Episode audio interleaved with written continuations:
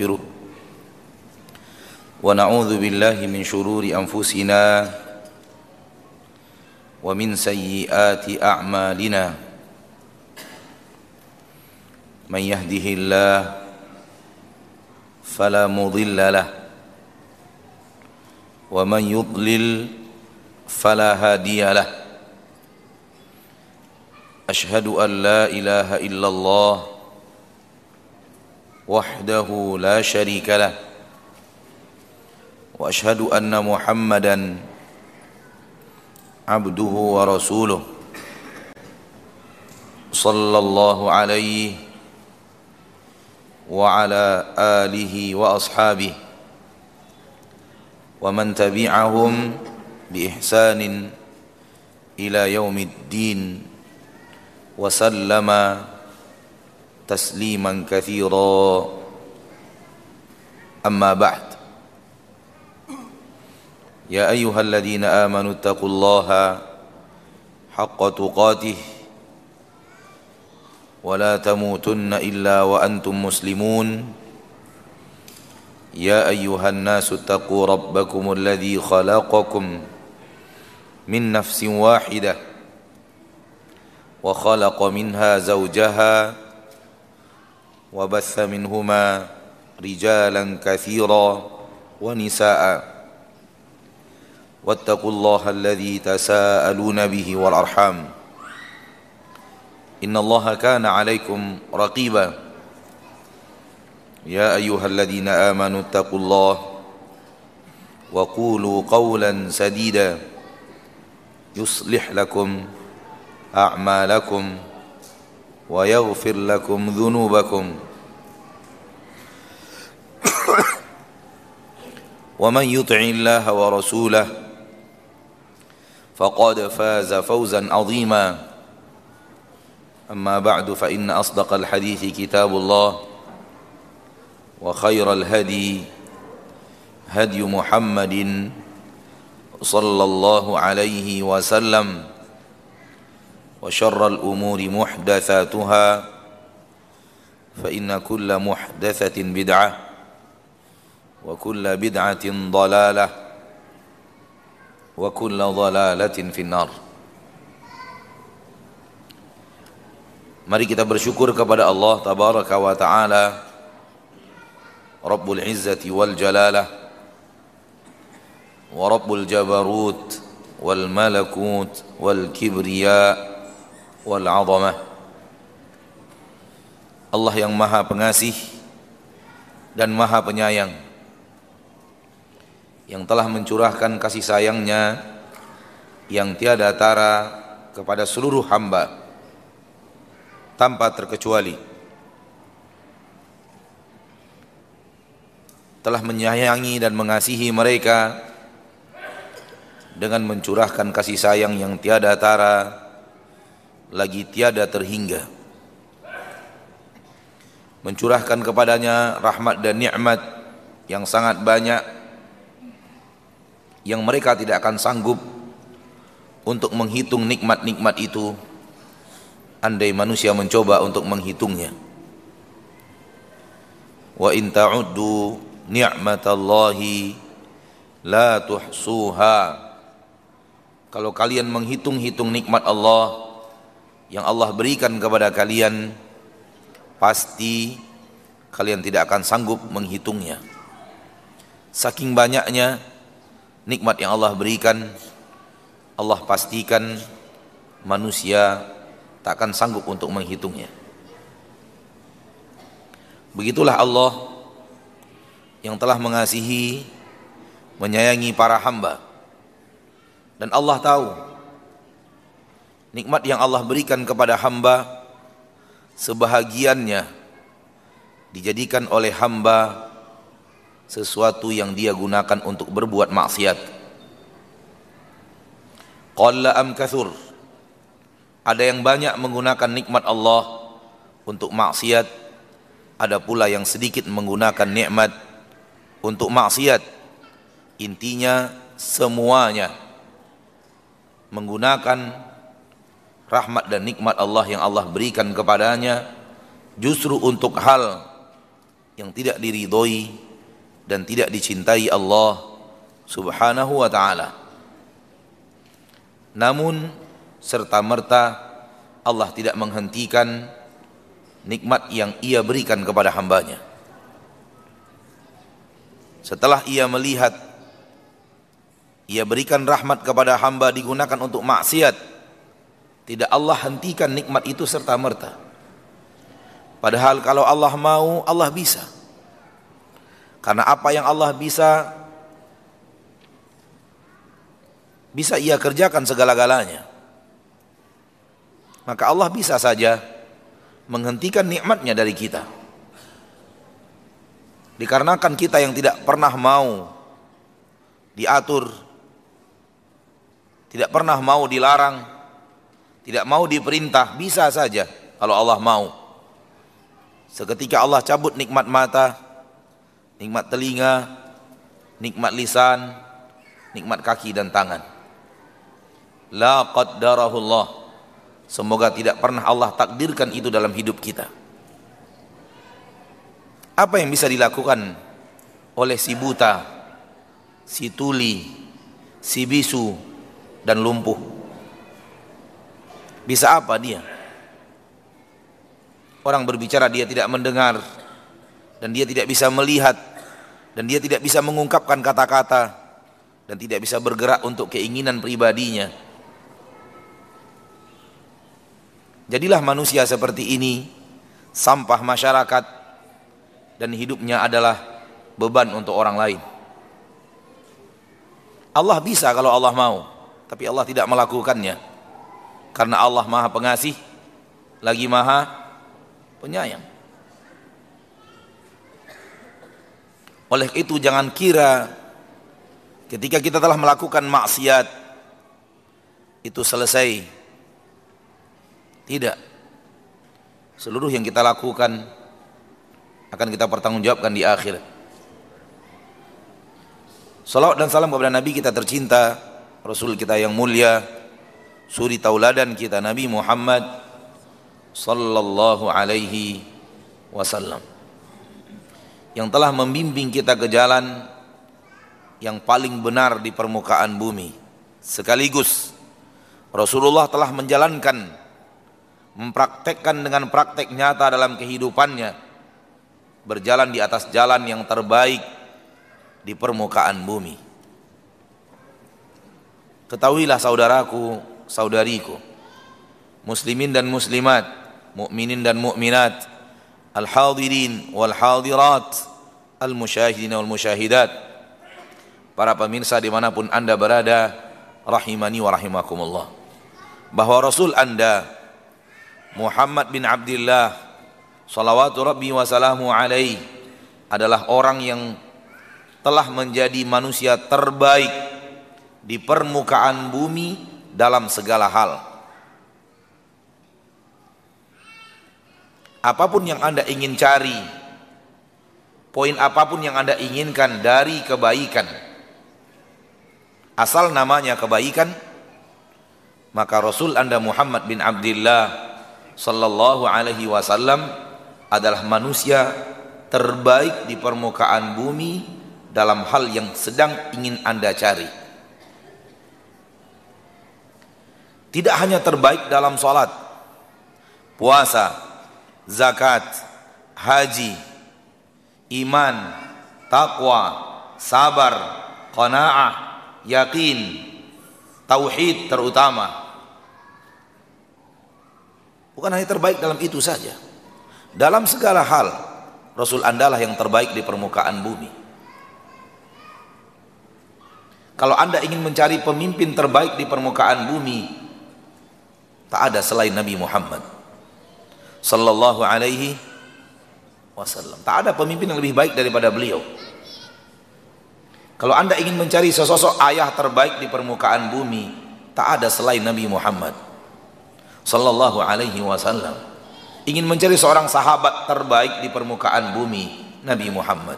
Ingin mencari seorang tetangga terbaik di permukaan bumi, Nabi Muhammad. Ingin mencari seorang guru terbaik di permukaan bumi, Nabi Muhammad manusia tersukses di permukaan bumi Nabi Muhammad sallallahu alaihi wasallam. Orang yang pola makannya terbaik di permukaan bumi Nabi Muhammad sallallahu alaihi wasallam. Pola tidur terbaik di permukaan bumi Nabi Muhammad sallallahu alaihi wasallam. Mau apa?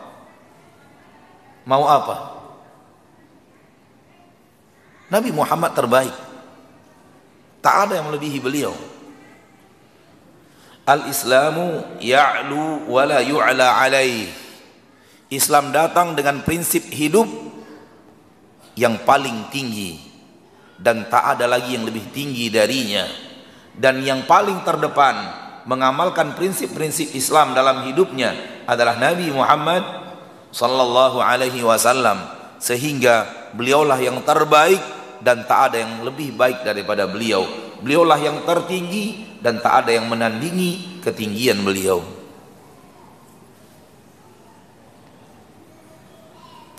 Maka aneh bin ajaib kalau orang yang tahu Nabi Muhammad manusia terbaik lalu kemudian mencari figur dan teladan dari selain Nabi Muhammad sallallahu alaihi wasallam.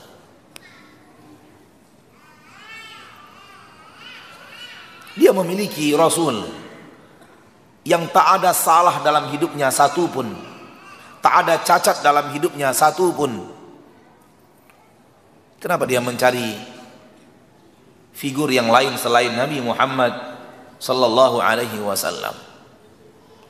Sungguh aneh. Dia memiliki seorang nabi yang dia menyatakan itu nabinya. Dia memiliki seorang rasul yang dia meyakini itu rasulnya kemudian dia mencari teladan selain Nabi Muhammad sallallahu alaihi wasallam. Ketahuilah, kalau Anda berusaha mencari teladan selain Nabi Muhammad sallallahu alaihi wasallam, perlahan tapi pasti ada kesalahan orang tersebut yang masuk kepada diri Anda tanpa Anda sadari atau Anda sadari membuat Anda keluar dari jalur ketaatan. Lihatlah orang-orang yang berusaha mencari figur sebagai pengusaha sukses. Selain Nabi Muhammad sallallahu alaihi wasallam lalu dia membaca biografi dia membaca cara berdagang dan berbisnis suri tauladan yang dianggap figur terbaik tanpa terasa tanpa sadar orang tersebut akan masuk ke pola dan cara berbisnis orang yang dia sedang pelajari biografinya. Minimal-minimal yang akan dia lakukan, dia akan bertransaksi dengan sistem yang tidak sesuai dengan syariat Islam.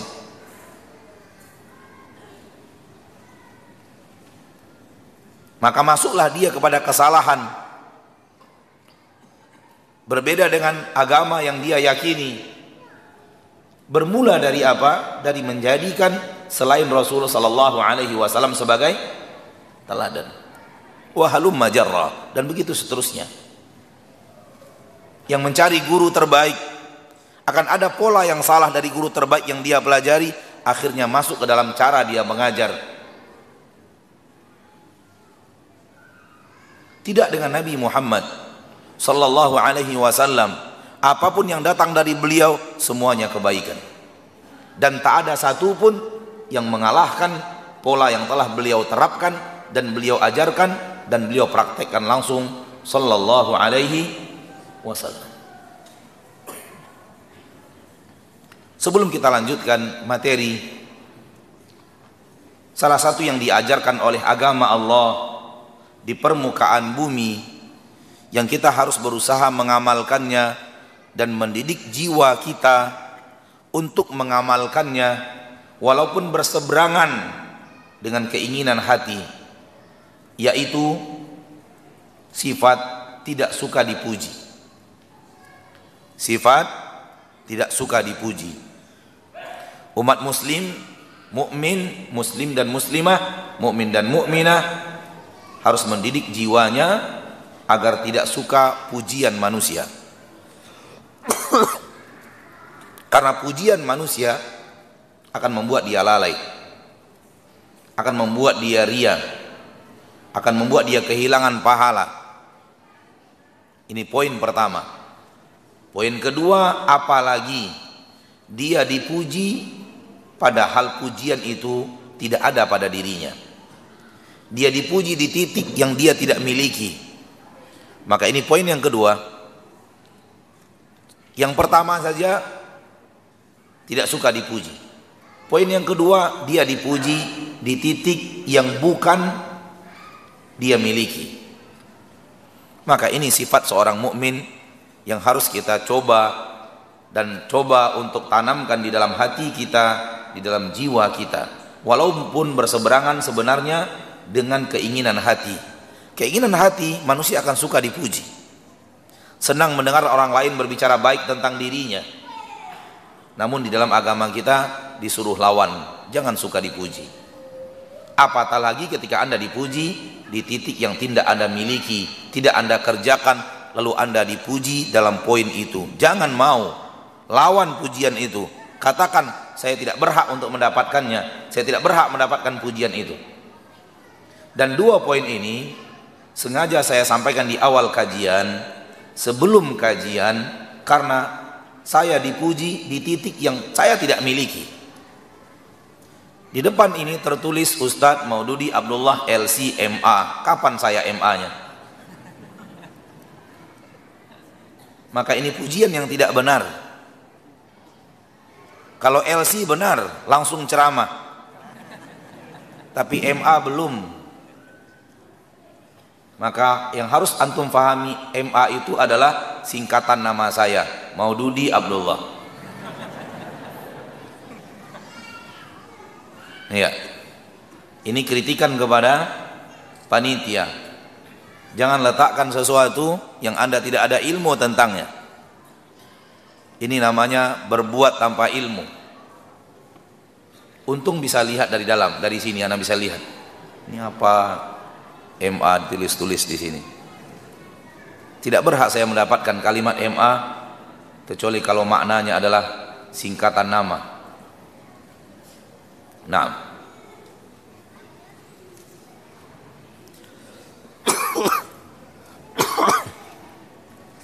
Ma'asyarul muslimin, ma'asyarul muslimat, al-hadirin wal hadirat, rahimani wa rahimakumullah.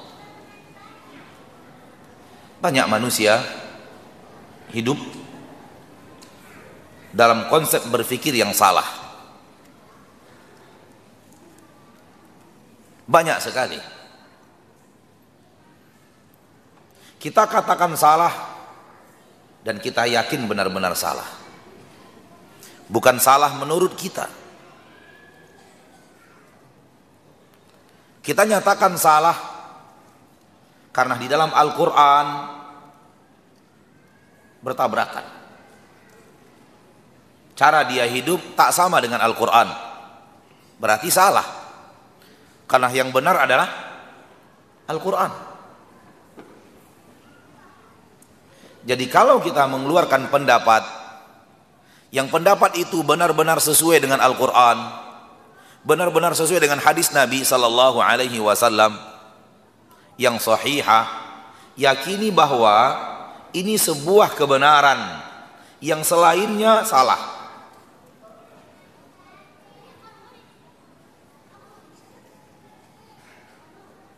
Orang selalu mengatakan itu pendapat Anda. Pendapat saya lain. Katakan ini bukan pendapat saya. Ini pernyataan Allah di dalam Al-Qur'an. Dan yang dikatakan Rasulullah sallallahu alaihi wasallam di dalam hadis. Ini bukan pendapat saya. Ini ada kebenaran yang datang dari langit. Datang dari Allah Subhanahu wa taala dan yang selain ini salah.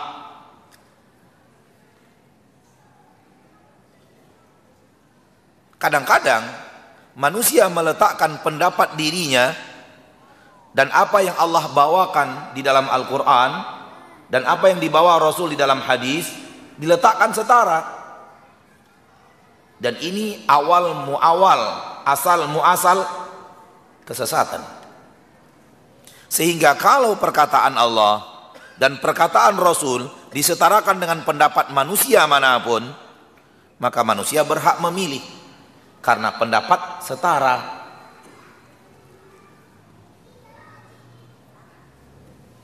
Sehingga akhirnya orang yang tidak Islam pun mengatakan kepada umat Islam, itu pendapat Anda, pendapat saya lain. Itu sudut pandang Anda, sudut pandang kami lain. Itu ideologi Anda, ideologi ideologi kami beda. Seolah-olah apa yang Allah turunkan dari langit dalam bentuk tuntunan dan bimbingan yang yang ada di dalam Al-Quran dan ada di dalam hadis itu setara dengan pendapat manusia. Dan ini asal kesesatan manusia. Allah berfirman di dalam Al-Quran di surat Al-Ahzab wa ma kana mu'minin wala mu'minatin idza qadallahu wa rasuluhu amran an yakuna lahumul khiyaratu min amrihim. Tidak pantas bagi seorang mukmin dan mukminah kalau Allah dan Rasulnya telah membuat keputusan tidak pantas bagi mereka untuk punya pilihan lain dalam perkara mereka.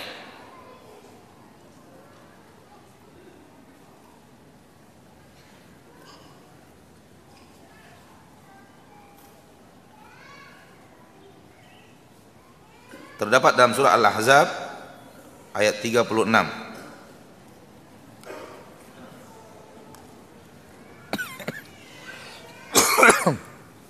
Tidak pantas. Karena yang satunya perkataan Allah. Yang satunya perkataan manusia beriman. Tidak pantas. Disetarakan pendapat manusia beriman. Disetarakan dengan pendapat Allah dan Rasulnya. Itu manusia yang beriman. Tidak pantas baginya kalau Allah dan Rasulnya sudah membuat keputusan punya pilihan lain. Punya keputusan yang berbeda. Tak pantas apalagi manusia tidak beriman. Nah, maka ketika kita mengatakan salah, bukan salah menurut pendapat saya, bukan salah menurut pendapat kita, kita nyatakan salah karena salah tidak sesuai dengan apa yang ada di dalam Al-Quran dan tidak sesuai dengan apa yang ada di dalam hadis. Dan sungguh manakala kita mentadaburi Al-Quranul Karim, dan benar-benar serius mentadaburi Al-Quranul Karim dan mempelajarinya dan mempelajari sunnah Nabi Sallallahu Alaihi Wasallam sudah sangat terlalu banyak kesalahan yang kita lihat karena sudah terlalu banyak kehidupan manusia dan pola hidup manusia dan cara berfikir manusia yang tidak sesuai lagi dengan Al-Quran dan Hadis.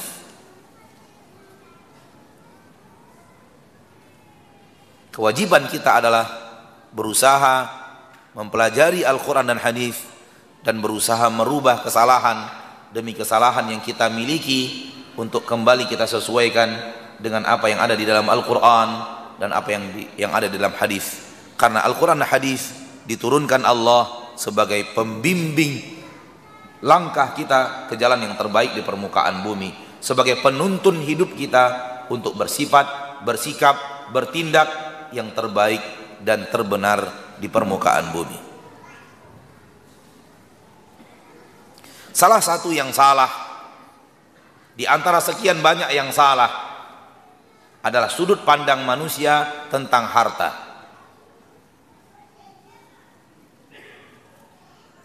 Di antara sudut pandang manusia tentang harta, harta adalah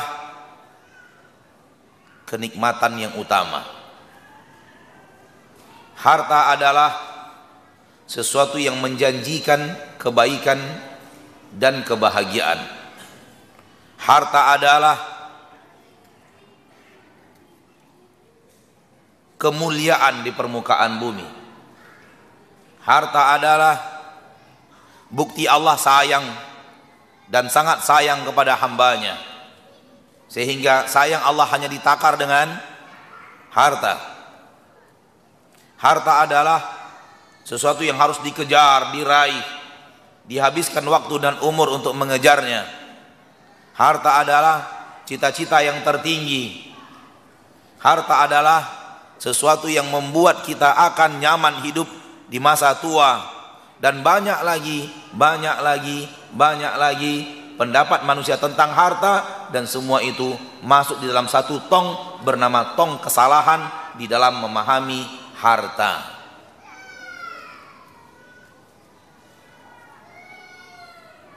Yang intinya adalah harta semata harta semata murni harta menjanjikan kepada kita kebahagiaan, menjanjikan kepada kita kedamaian, jaminan masa tua, menjanjikan kemuliaan, semua itu batil. Semua itu salah.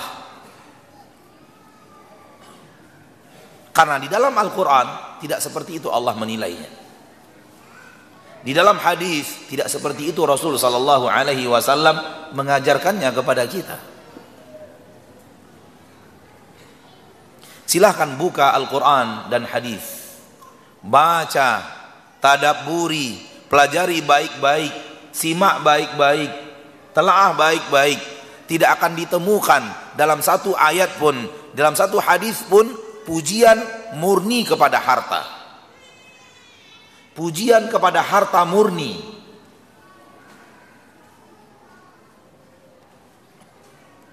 Tak ada. Kenapa kita elu-elukan harta itu? Sekaligus kita elu-elukan orang yang punya harta. Sekaligus kita anggap kemuliaan orang yang punya harta. Sekaligus kita anggap adalah orang yang bahagia adalah orang yang punya harta. Dari mana kita berpendapat? Tuntunan mana yang kita baca untuk sampai kepada pemahaman itu? Berarti sudah ada sesuatu yang kita baca yang bukan Al-Quran dan bukan hadis. Pola fikir seperti itu telah masuk di dalam cara berfikir kita dan pasti kita tidak temukan di dalam Al-Quran dan tidak kita ambil dari hadis Nabi Sallallahu Alaihi Wasallam. Sudah ada bacaan yang sudah kita jadikan tuntunan. Atau sudah ada tontonan yang kita jadikan tuntunan. Sehingga pola berpikir menjadi salah tentang harta. Sehingga pola berpikir sangat memuliakan harta seolah-olah harta itulah yang menjanjikan murni harta itulah yang menjanjikan kebahagiaan tanya kepada orang-orang yang punya harta banyak murni bahagia dia karena murni hartanya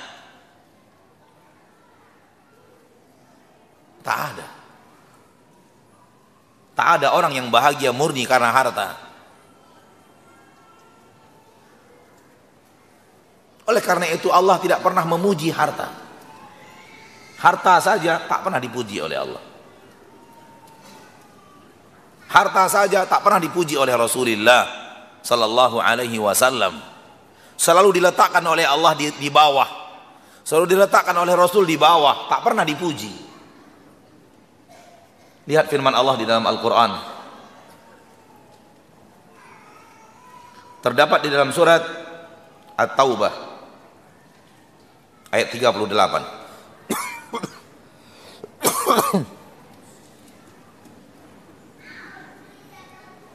di bagian akhir daripada ayat. Araditum bil hayati dunya minal akhirah. Fama mata'ul hayati dunya fil akhirati illa qalil. Apakah kalian rela dengan kehidupan dunia? Daripada kalian rela dengan kehidupan akhirat? Ketahuilah tidaklah kenikmatan-kenikmatan yang ada di dunia dibandingkan kenikmatan-kenikmatan yang ada di akhirat kecuali qalil sesuatu yang sangat sedikit. Di mana Allah letakkan harta dunia? Di bawah. Dengan mengkerdilkan harta dunia itu. Dengan mengatakan mata'ud dunia qalil. Kenikmatan-kenikmatan yang ada di dunia itu sesuatu yang sedikit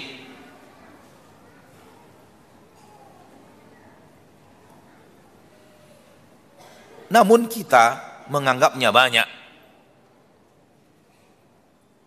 Allah mengatakan kecil, kita menganggapnya besar. Kita sudah salah dari tuntunan yang Allah turunkan sebagai penuntun hidup kita. Ketika Allah mengatakan kecil, kita harus memandangnya kecil. Ketika Allah mengatakan kerdil, kita harus memandangnya kerdil. Tapi apakah kita memandangnya kerdil? Jawabannya kebanyakan manusia tidak memandangnya kerdil. Padahal Allah mengatakan kerdil, kecil itu kenikmatan dunia itu. Pernah mendengar uang sebanyak 10 triliun? Pernah? Kira-kira itu banyak atau sedikit? Banyak? Baik. Ada orang mau membeli jantung antum seharga 10 triliun, mau jual? Katanya 10 triliun banyak.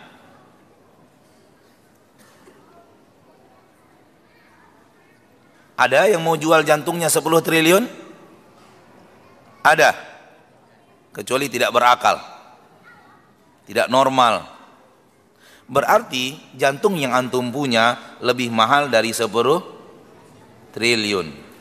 Artinya 10 triliun itu kecil. Baru sadar ya?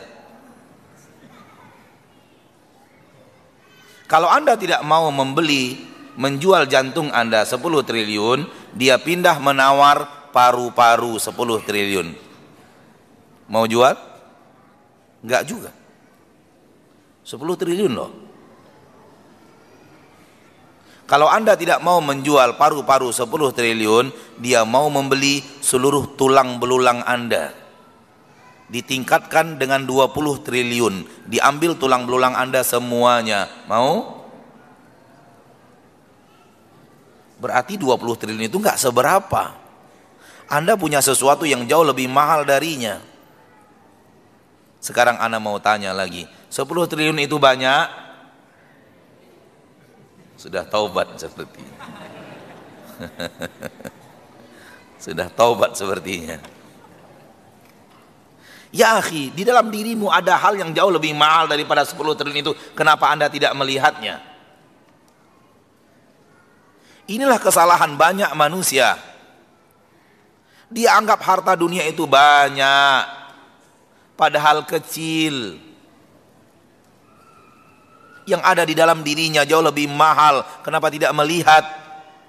Wa fi anfusikum afala tubsirun. Di dalam dirimu wahai manusia, di dalam dirimu wahai manusia, kenapa Anda tidak melihatnya?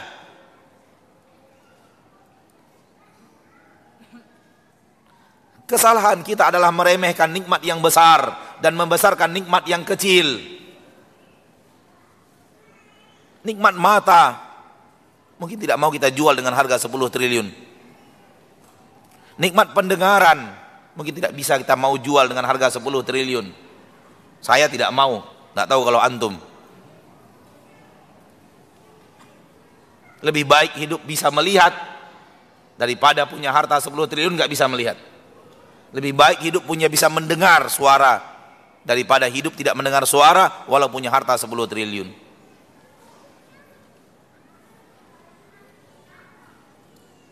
Maka tidak ada apa-apanya harta dunia itu. Kita yang terlalu membesar-besarkannya.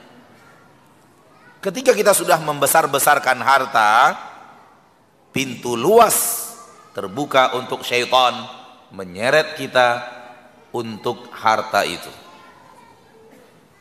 Akhirnya kita korbankan yang kecil menurut kita untuk yang besar menurut kita. Lihat betapa banyak orang yang mengorbankan kesehatan jantungnya demi harta. Lihat betapa banyak orang yang mengorbankan kesehatan paru-parunya demi harta. Padahal harta yang dia dia dapatkan dengan mengorbankan kesehatan jantung dan kesehatan paru-paru adalah harta yang tidak sampai 10 triliun. Padahal kalau orang mau beli jantungnya 10 triliun, dia tak mau jual itu baru ketika kita membandingkan harta dunia dengan nikmat yang ada di tubuh kita, apalagi dengan surga. Dalam ayat yang tadi kita bacakan, tak ada bandingnya antara nikmat yang ada di dunia dengan nikmat yang ada di surga. Nabi SAW bersabda dalam hadis yang sahih riwayat Imam Bukhari dan Muslim, la maudhi'u sauti ahadikum fil jannati khairum minat dunya wa ma fiha tempat meletakkan cambuk kalian di dalam surga itu lebih baik daripada dunia dan seisinya.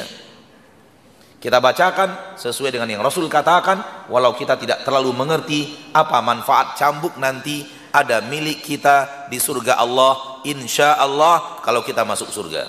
Semoga semua kita ke surga Allah tanpa ke neraka. Amin ya rabbal alamin. Kalau orang masuk surga, nanti di surga dia punya cambuk.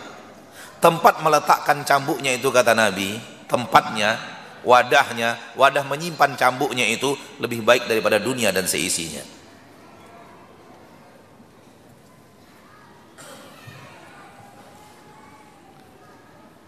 Bayangkan lagi dengan istana yang ada di surga.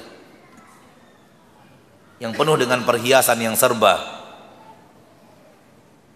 Baik. Maka dari poin ini Taulah kita manusia sudah sangat salah dalam melihat harta Dia mengira harta itulah yang menjamin kebahagiaan Tanya orang-orang yang berharta Bahagia dia murni karena hartanya Dia akan menggeleng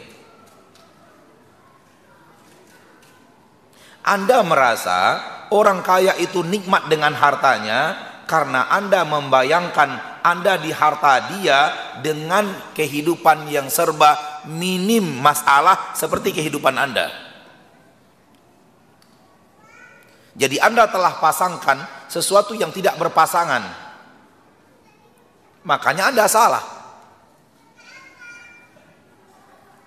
Ketika harta bertambah, maka kelelahan bertambah. Ketika harta bertambah, maka pola pikir terkuras bertambah.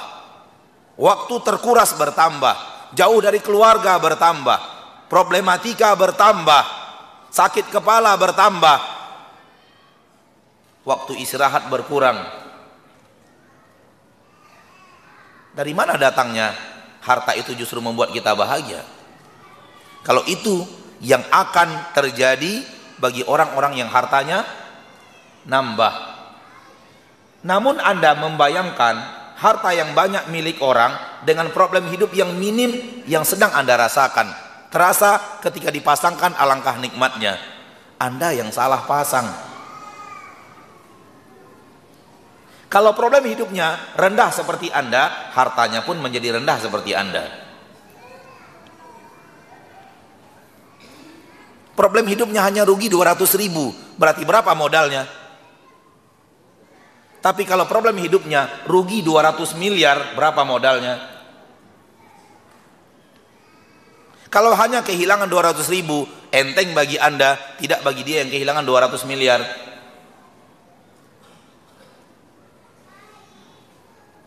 Dari mereka-mereka yang sudah punya harta banyak, kita dengarkan langsung kesaksian hidup mereka di mana mereka mengatakan lelahnya mencari harta tak seindah menikmati harta.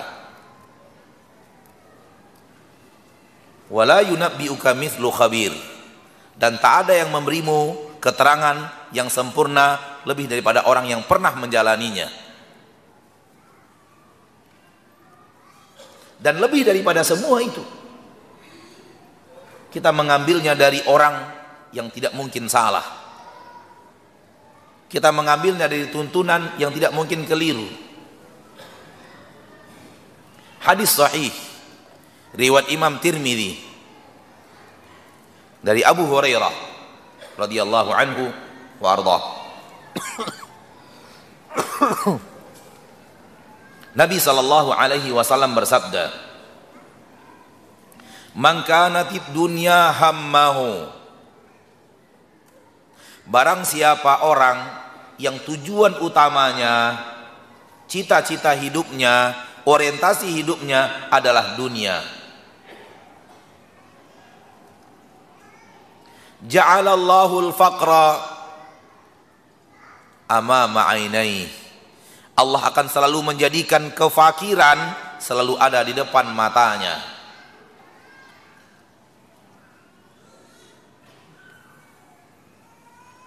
Wa farraqallahu amrah.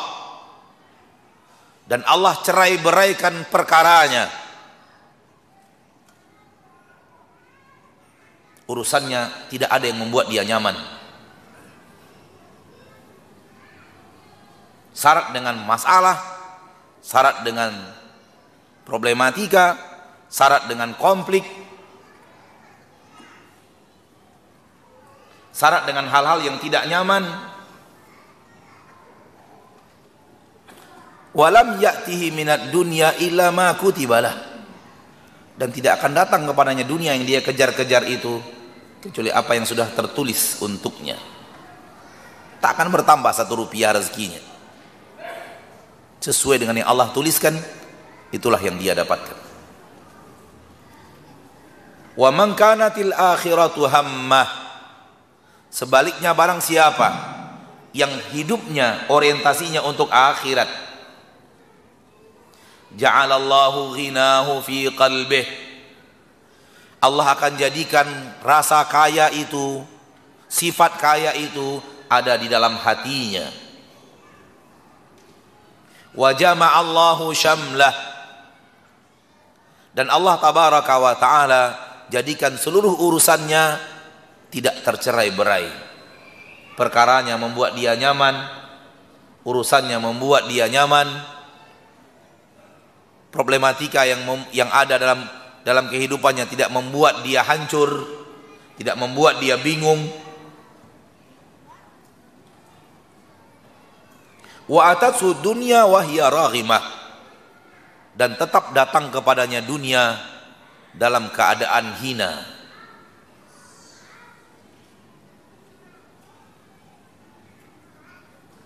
Ma'asyiral muslimin, ma'asyiral muslimat. Dua jenis manusia yang semoga kita bisa menghindar dari jenis pertama untuk masuk ke dalam jenis yang kedua. Dan itu butuh perjuangan berat. Pertama orang-orang yang mengejar harta. Dan hidupnya memang untuk harta. Dan tujuan hidupnya adalah harta. Sehingga sehingga harta menjadi segala-galanya menjadi segala patokan, menjadi segala perhitungan, menjadi segala impian. Apa yang akan terjadi pada dirinya? Tiga perkara. Sudah tidak bacakan tadi. Pertama, Allah selalu jadikan dia merasa kurang, kurang, kurang, kurang. Dengan ini Nabi mengatakan Allah letakkan kefakiran selalu di depan matanya. Ke mana pun melihat kurang, ke mana pun melihat kurang, kurang, kurang, kurang. Orang kalau sudah merasa hidupnya kurang, berarti dia fakir. Karena yang namanya fakir, orang yang serba kekurangan. Orang fakir itu bukan orang yang tidak punya harta, salah. Dalam penilaian syariat, orang fakir adalah orang yang merasa apa yang dia punya belum cukup. Sehingga masih kurang, harus cari lagi. Harus nyari lagi. Masih kurang. Belum cukup. Cari lagi. Masih kurang. Belum cukup. Cari lagi. Itu dia orang miskin maka orang yang tujuan hidupnya untuk dunia Allah selalu miskinkan dia. Karena kemiskinan ada di depan pelupuk matanya.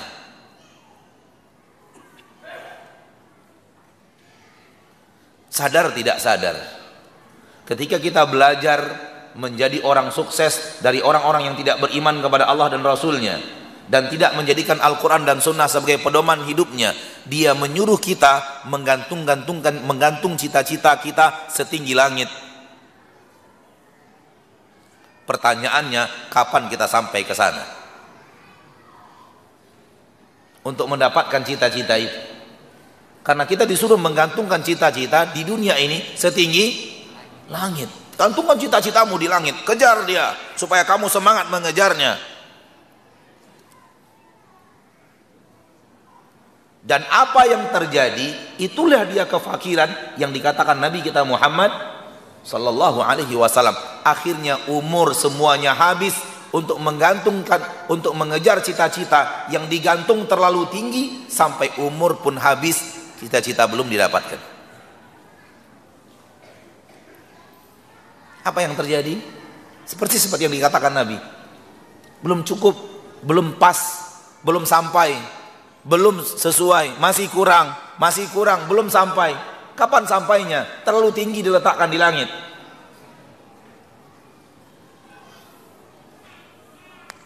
Beginikah yang diajarkan Rasul? Tidak.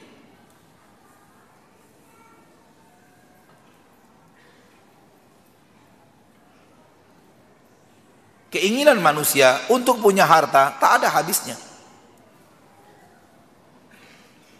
Oleh karena itu ketika dia dibangun di atas sesuatu yang bukan Al-Quran dan hadis, cocok baginya. Jadikan cita-citamu tinggi, kejar terus. Cocok dia.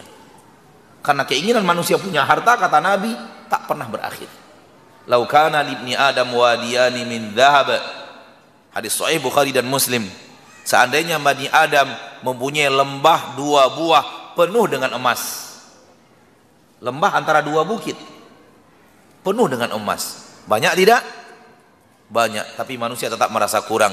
Labtagha lahum manusia akan mencari lembah emas yang ketiga. Karena dia merasa yang dua masih kurang. Wa ma yamla'u jawfa adam illa turab tak ada yang memenuhi rongga bani adam kecuali tanah alias kematian. Baru berhenti mengejar harta kalau sudah mati. Ini yang pertama yang akan terjadi. Jadi jangan anda kira orang yang sedang berada di atas mobil mewah dia merasa dirinya kaya. Salah. Rasul tidak seperti itu mengatakan. Dia akan merasa dirinya serba serba kurang. Oleh karena itu mobil mewah yang dia tumpangi tak ada lezatnya karena ditumpangi oleh orang yang serba kurang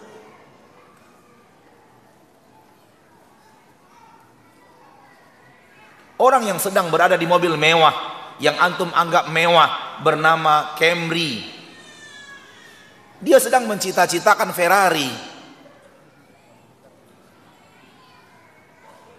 Sehingga di, bagi dia tak ada mewahnya Camry.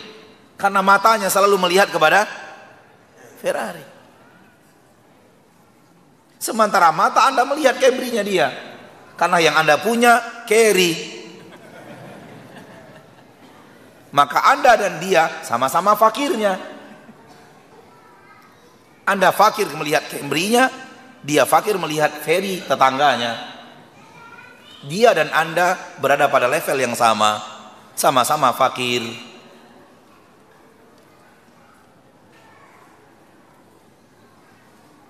Ma'asyiral muslimin, ma'asyiral muslimat. Ini yang pertama yang akan terjadi. Yang kedua, farraqallahu amrah. Allah akan cerai beraikan urusannya urusannya membuat dia sengsara urusannya membuat dia menderita perkara-perkara yang dia jalani tak membuat rehat tak membuat dia tenang tak membuat dia damai lihatlah orang yang punya harta hidupnya selalu ketakutan. Kalau orang hidupnya selalu ketakutan, apa enaknya hidup seperti itu? Antum pernah lihat orang kaya bawa senjata? Pernah? Pernah. Pertanyaannya, kenapa om beli senjata om? Menjaga harta? Salah. Dia takut Takut ada orang macam-macam kepada dirinya. Dan dia merasa tidak aman lagi kalau sudah berjalan tanpa senjata. Sehingga harus memiliki sesuatu yang bisa membuat dia nyaman. Kalau hidup sudah dipenuhi oleh rasa takut, apa enaknya hidup? Justru hidup yang paling nikmat itu tak ada rasa takut ke pasar aman, di rumah merasa aman, di toko merasa aman, di jalan merasa aman, tak ada rasa takut sedikit pun. Keluar siang, keluar malam sama saja. Kalau hidup dihantui rasa takut nggak ada nikmat dan itu yang terjadi pada orang-orang kaya. Orang miskin kalau kadang-kadang motornya kuncinya terletak di motor itu tenang aja dia. Karena dia tahu nggak ada orang yang mau mencuri motornya. Padahal kunci motor tergantung di motor itu. Saking merasa amannya aman aja dia tenang aja dia. Sementara orang yang hartanya motornya mahal lain. Ceritanya beda. Serba takut. Anak selalu sampaikan sebagai imroh mungkin antum sudah dengar mungkin juga ada yang belum dengar. Yang sudah dengar alhamdulillah pengulangan. Kalau yang belum dengar alhamdulillah ilmu baru. Lihat safety yang dibuat oleh orang kaya kepada mobil mewahnya. Safety berlapis. Wa indalla ala syai dalla ala khawfih. Kalau ini menunjukkan sesuatu menunjukkan dia penuh dengan rasa takut. Oleh karena itu dia buat safety berlapis untuk mobil mewahnya begitu mobil mewah itu di sore hari atau malam hari masuk garasi, dia matikan mesin. Ini safety pertama untuk mobilnya. Kemudian dia kunci setir dengan dengan kuncinya. Safety keberapa? Kedua. Kemudian dia pasang gembok melintang di setirnya. Safety ke? Tiga. Dia kunci pintunya. Safety ke? Empat. Alarm dipasang di pintu. Kunci ke? Safety ke? lima. Antum hitung safety-nya. Anak anak ngomongnya saja. Kemudian dia dia tutup pintu garasi dan dia kunci garasinya safety ga enam. Kemudian dia tutup pintu gerbangnya lalu dia kunci lagi. Safety ke tujuh dia pasang satpam. Safety ke delapan dia pasang dia hidupkan dia dia uh, ada ada anjing di depan rumahnya untuk menjaga safety ke Sembilan, kemudian dia pasang CCTV. Tak lengkap kalau tidak ada asuransi. Sebelas safety berlapis untuk sebuah mobil mewah. Tanda takut. Mobil mewah yang serupa di kota Madinah diparkir di rumah, di luar rumah. Kalau ada safety-nya, paling hanya matikan mesin, kunci setir, kunci pintu, pakai alarm. Hanya empat. Dan dipasang, di, di, diletakkan di luar rumah. Di, di luar rumah, di luar pagar. Karena mereka tidak takut.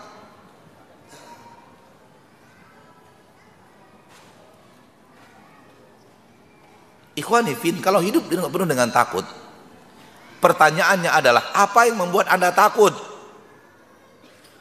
Harta. Berarti harta yang membuat Anda menderita. Jangan bangga punya harta yang justru harta itu membuat Anda takut. Anda hancur karena harta Anda. Hidup Anda tidak normal karena harta Anda. Karena dia takut ada orang yang jahat sudah dipasang serba safety, sudah dipasang satpam, satpam mungkin tertidur, dipasang anjing, anjing mungkin diberikan racun, dipasang CCTV, banyak cara orang untuk bisa lepas dari kamera, minimal memakai penutup wajah, sehingga hidup dengan penuh rasa takut. Ini baru dari satu sisi dia takut hartanya akan diambil orang. Belum lagi dari satu sisi dia takut musuh-musuhnya datang menghancurkan dirinya. Karena dia tahu untuk dapat harta itu banyak orang yang dia sakiti. Banyak orang yang dia khianati. Banyak orang yang dia zolimi. Dan dia selalu takut orang itu tiba-tiba datang di malam hari dan ini persaksian orang-orang yang punya harta banyak Sehingga harta itu membuat hidupnya hancur. Hancur. Hidupnya penuh dengan rasa takut. Dan apa gunanya harta? Kalau akan membuat hidup kita sengsara. Justru hidup yang nikmat itu yang kaya antum. Ke pasar aman, di rumah aman, di jalan aman. Di keluar di malam hari, nggak ada rasa takut. Keluar di siang hari, nggak ada rasa takut. Mau ke masjid, nggak ada rasa takut. Mau ke pasar, nggak ada rasa takut. Mau ke tempat umum, nggak ada rasa takut. Tak ada sedikit pun rasa takut. Tak ada sedikit pun ada keinginan, ada rasa wah, ada orang nanti akan menikam menikam antum. Tak ada. Itu nikmat hidup yang paling nikmat sudah. Dan itu tidak akan terjadi kecuali orang-orang yang tidak menzalimi orang lain, ramah kepada orang lain, selalu membantu orang lain.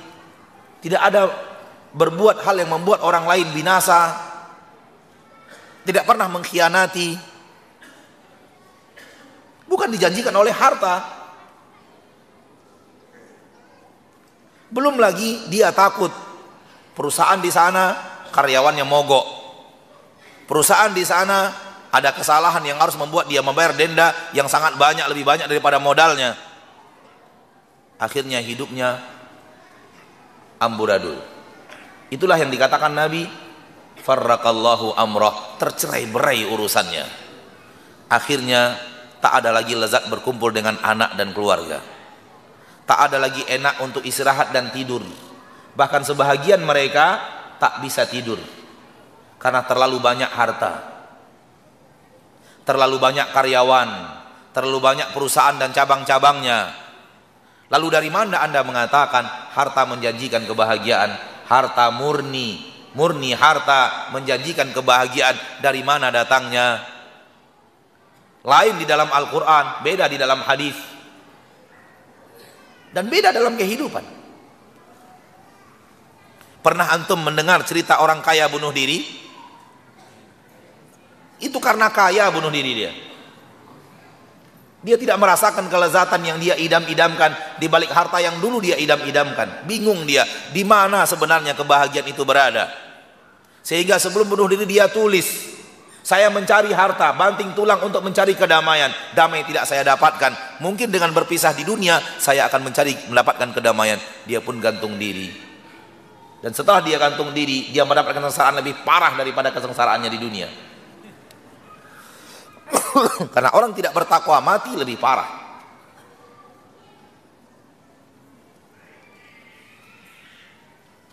Maka jauhkan dari diri kita bahwa harta itu menjanjikan kebaikan. Farraqallahu amrah Allah cerai beraikan urusannya. Anak tidak pernah bertemu orang yang tidak bisa tidur kecuali orang kaya. Belum pernah bertemu tukang ojek nggak bisa tidur petani nyangkul di sawah nggak bisa tidur belum pernah ketemu pak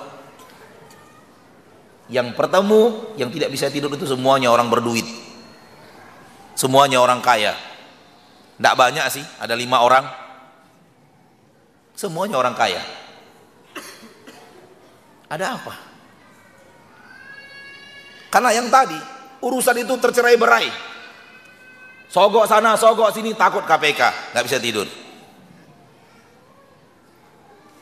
Salah di sana, salah di sini, lawan peraturan sana, lawan peraturan sini, beli hukum sana, beli hukum sini karena punya duit. Akhirnya bingung sendiri. Namun karena kita tidak tahu penderitaannya, kita merasa dia hidup di dalam kenikmatan. dia mengejar harta untuk hidup dan harta itu malah membuat dia sengsara. Yang ketiga, takkan bertambah satu rupiah pun rezekinya dari yang telah Allah tuliskan di lahul mahfuz. Walam ya'tihi minat dunya illa ma kutiba lahu. Tak akan datang kepadanya rezeki dunianya kecuali yang telah tertulis untuknya. Satu rupiah tak akan bertambah. Ini dia kesengsaraan. Dari mana harta itu menjanjikan kebahagiaan kata Nabi jenis manusia yang kedua yang mana orang itu orientasi hidupnya adalah akhirat. Tujuan hidupnya adalah akhirat. Selalu akhirat dia menangkan dibanding dunia. Kalau bertabrakan antara akhirat dengan dunia, akhirat yang dia menangkan. Kata Nabi sallallahu alaihi "Ja'alallahu ghinahu fi qalbih." Allah letakkan kayanya ada di dalam hatinya. Dan ini kaya yang sebenarnya. Kaya yang sebenarnya kaya di dalam hati, bukan kaya di tangan.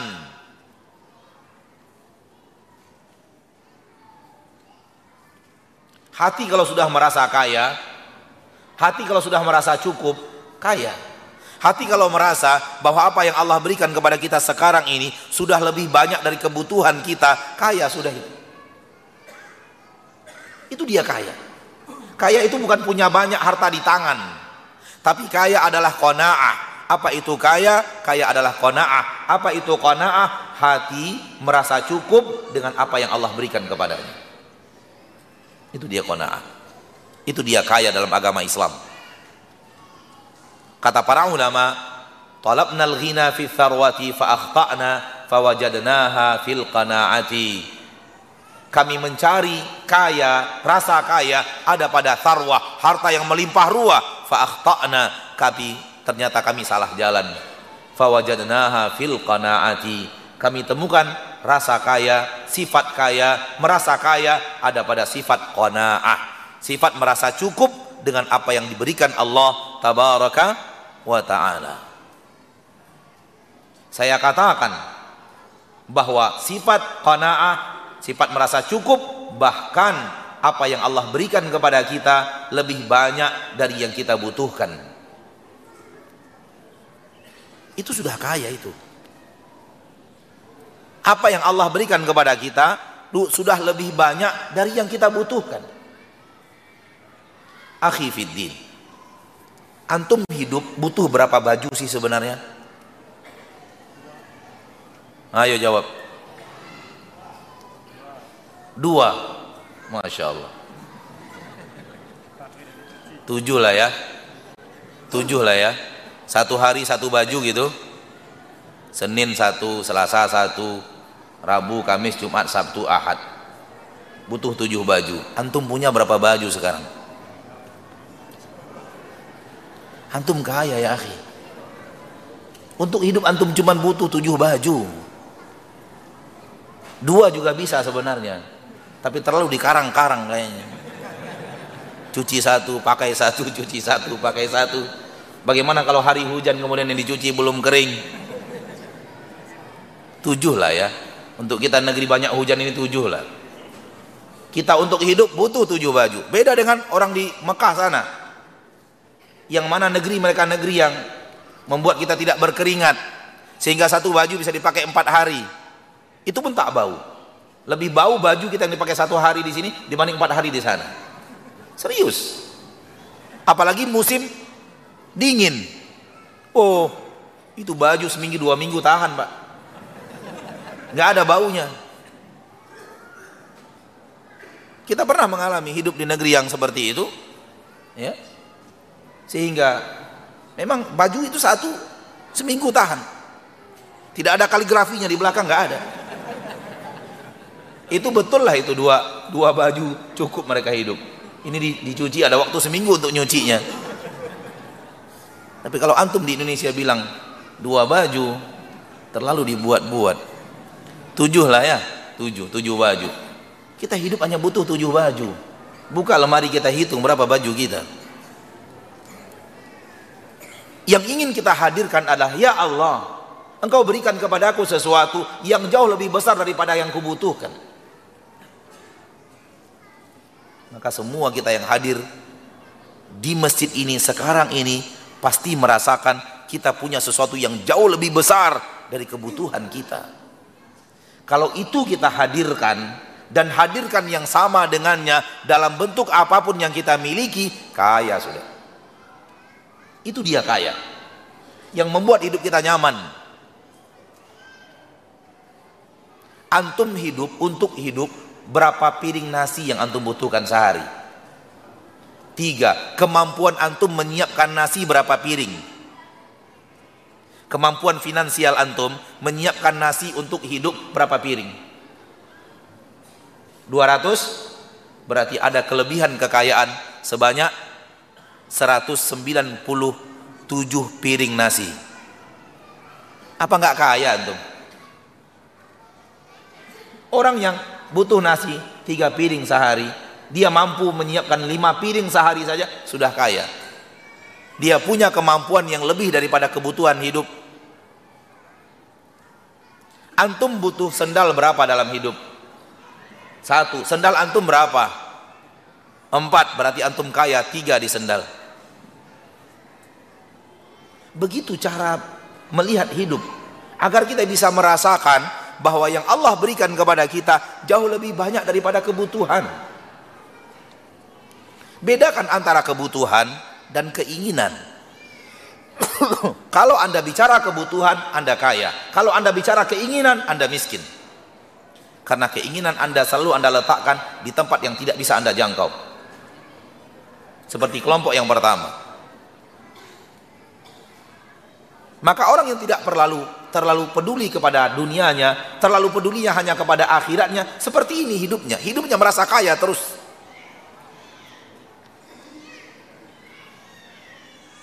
Dan tak ada yang kurang dari hidupnya. Karena seluruh kebutuhan hidup telah Allah siapkan lengkap. Dan keinginannya tidak dibuat panjang-panjang. Orang mukmin itu cita-citanya tidak dibuat panjang-panjang seperti yang dididik kita oleh orang-orang yang tidak mukmin. Orang mukmin itu tidak punya keinginan. Orang mukmin itu menyerahkan segalanya kepada Allah. Yang dia tahu adalah dia wajib berusaha. Karena Allah mewajibkan dia berusaha dan Allah melarang dia berpangku tangan. Soal berapa yang Allah beri, dia syukuri dan dia selalu meyakini itu lebih banyak daripada yang dia butuhkan. Jadi tak ada target-target sebulan harus dapat 100 juta, sebulan harus dapat 50 juta, sebulan harus dapat 30 juta, tidak ada. Orang mukmin terserah Allah mau ngasih berapa.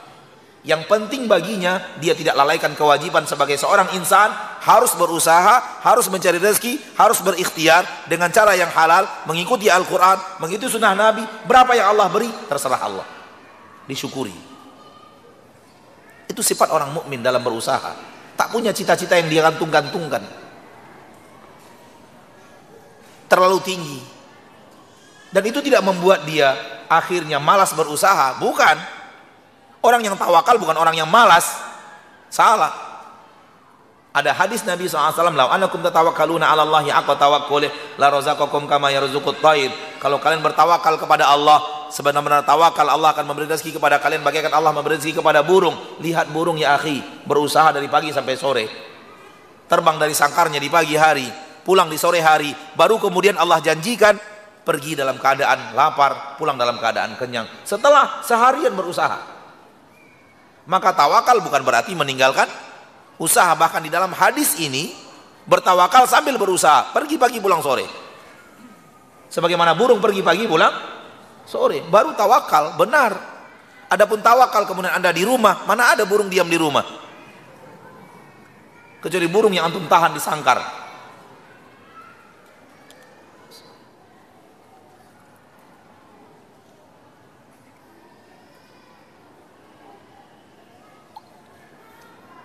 Maka di dalam hadis ini Anda disuruh berusaha dan bertawakallah, rezeki pasti datang. Berapa? Terserah Allah. Allah katakan 50 juta, alhamdulillah. Allah katakan 15 juta, alhamdulillah. Allah katakan 15 miliar, alhamdulillah. Terserah Allah. Dan apa pun yang Allah berikan kita syukuri. Dan kita lihat apakah memenuhi kebutuhan atau tidak. Kalau tidak memenuhi kebutuhan, baru Anda bisa dihitung fakir, boleh meminta-minta. Contoh, tiga piring nasi kebutuhan. Anda sudah berusaha, dapatnya cuma satu setengah piring. Boleh minta. Silahkan. Silahkan minta kepada saudara Anda nasi. Dengan lauk pauknya, satu setengah piring lagi. Antum hidup butuh rumah atau butuh memiliki rumah yang mana kebutuhan hidup butuh rumah bukan butuh punya rumah Oke, semua antum dapat kebutuhan itu?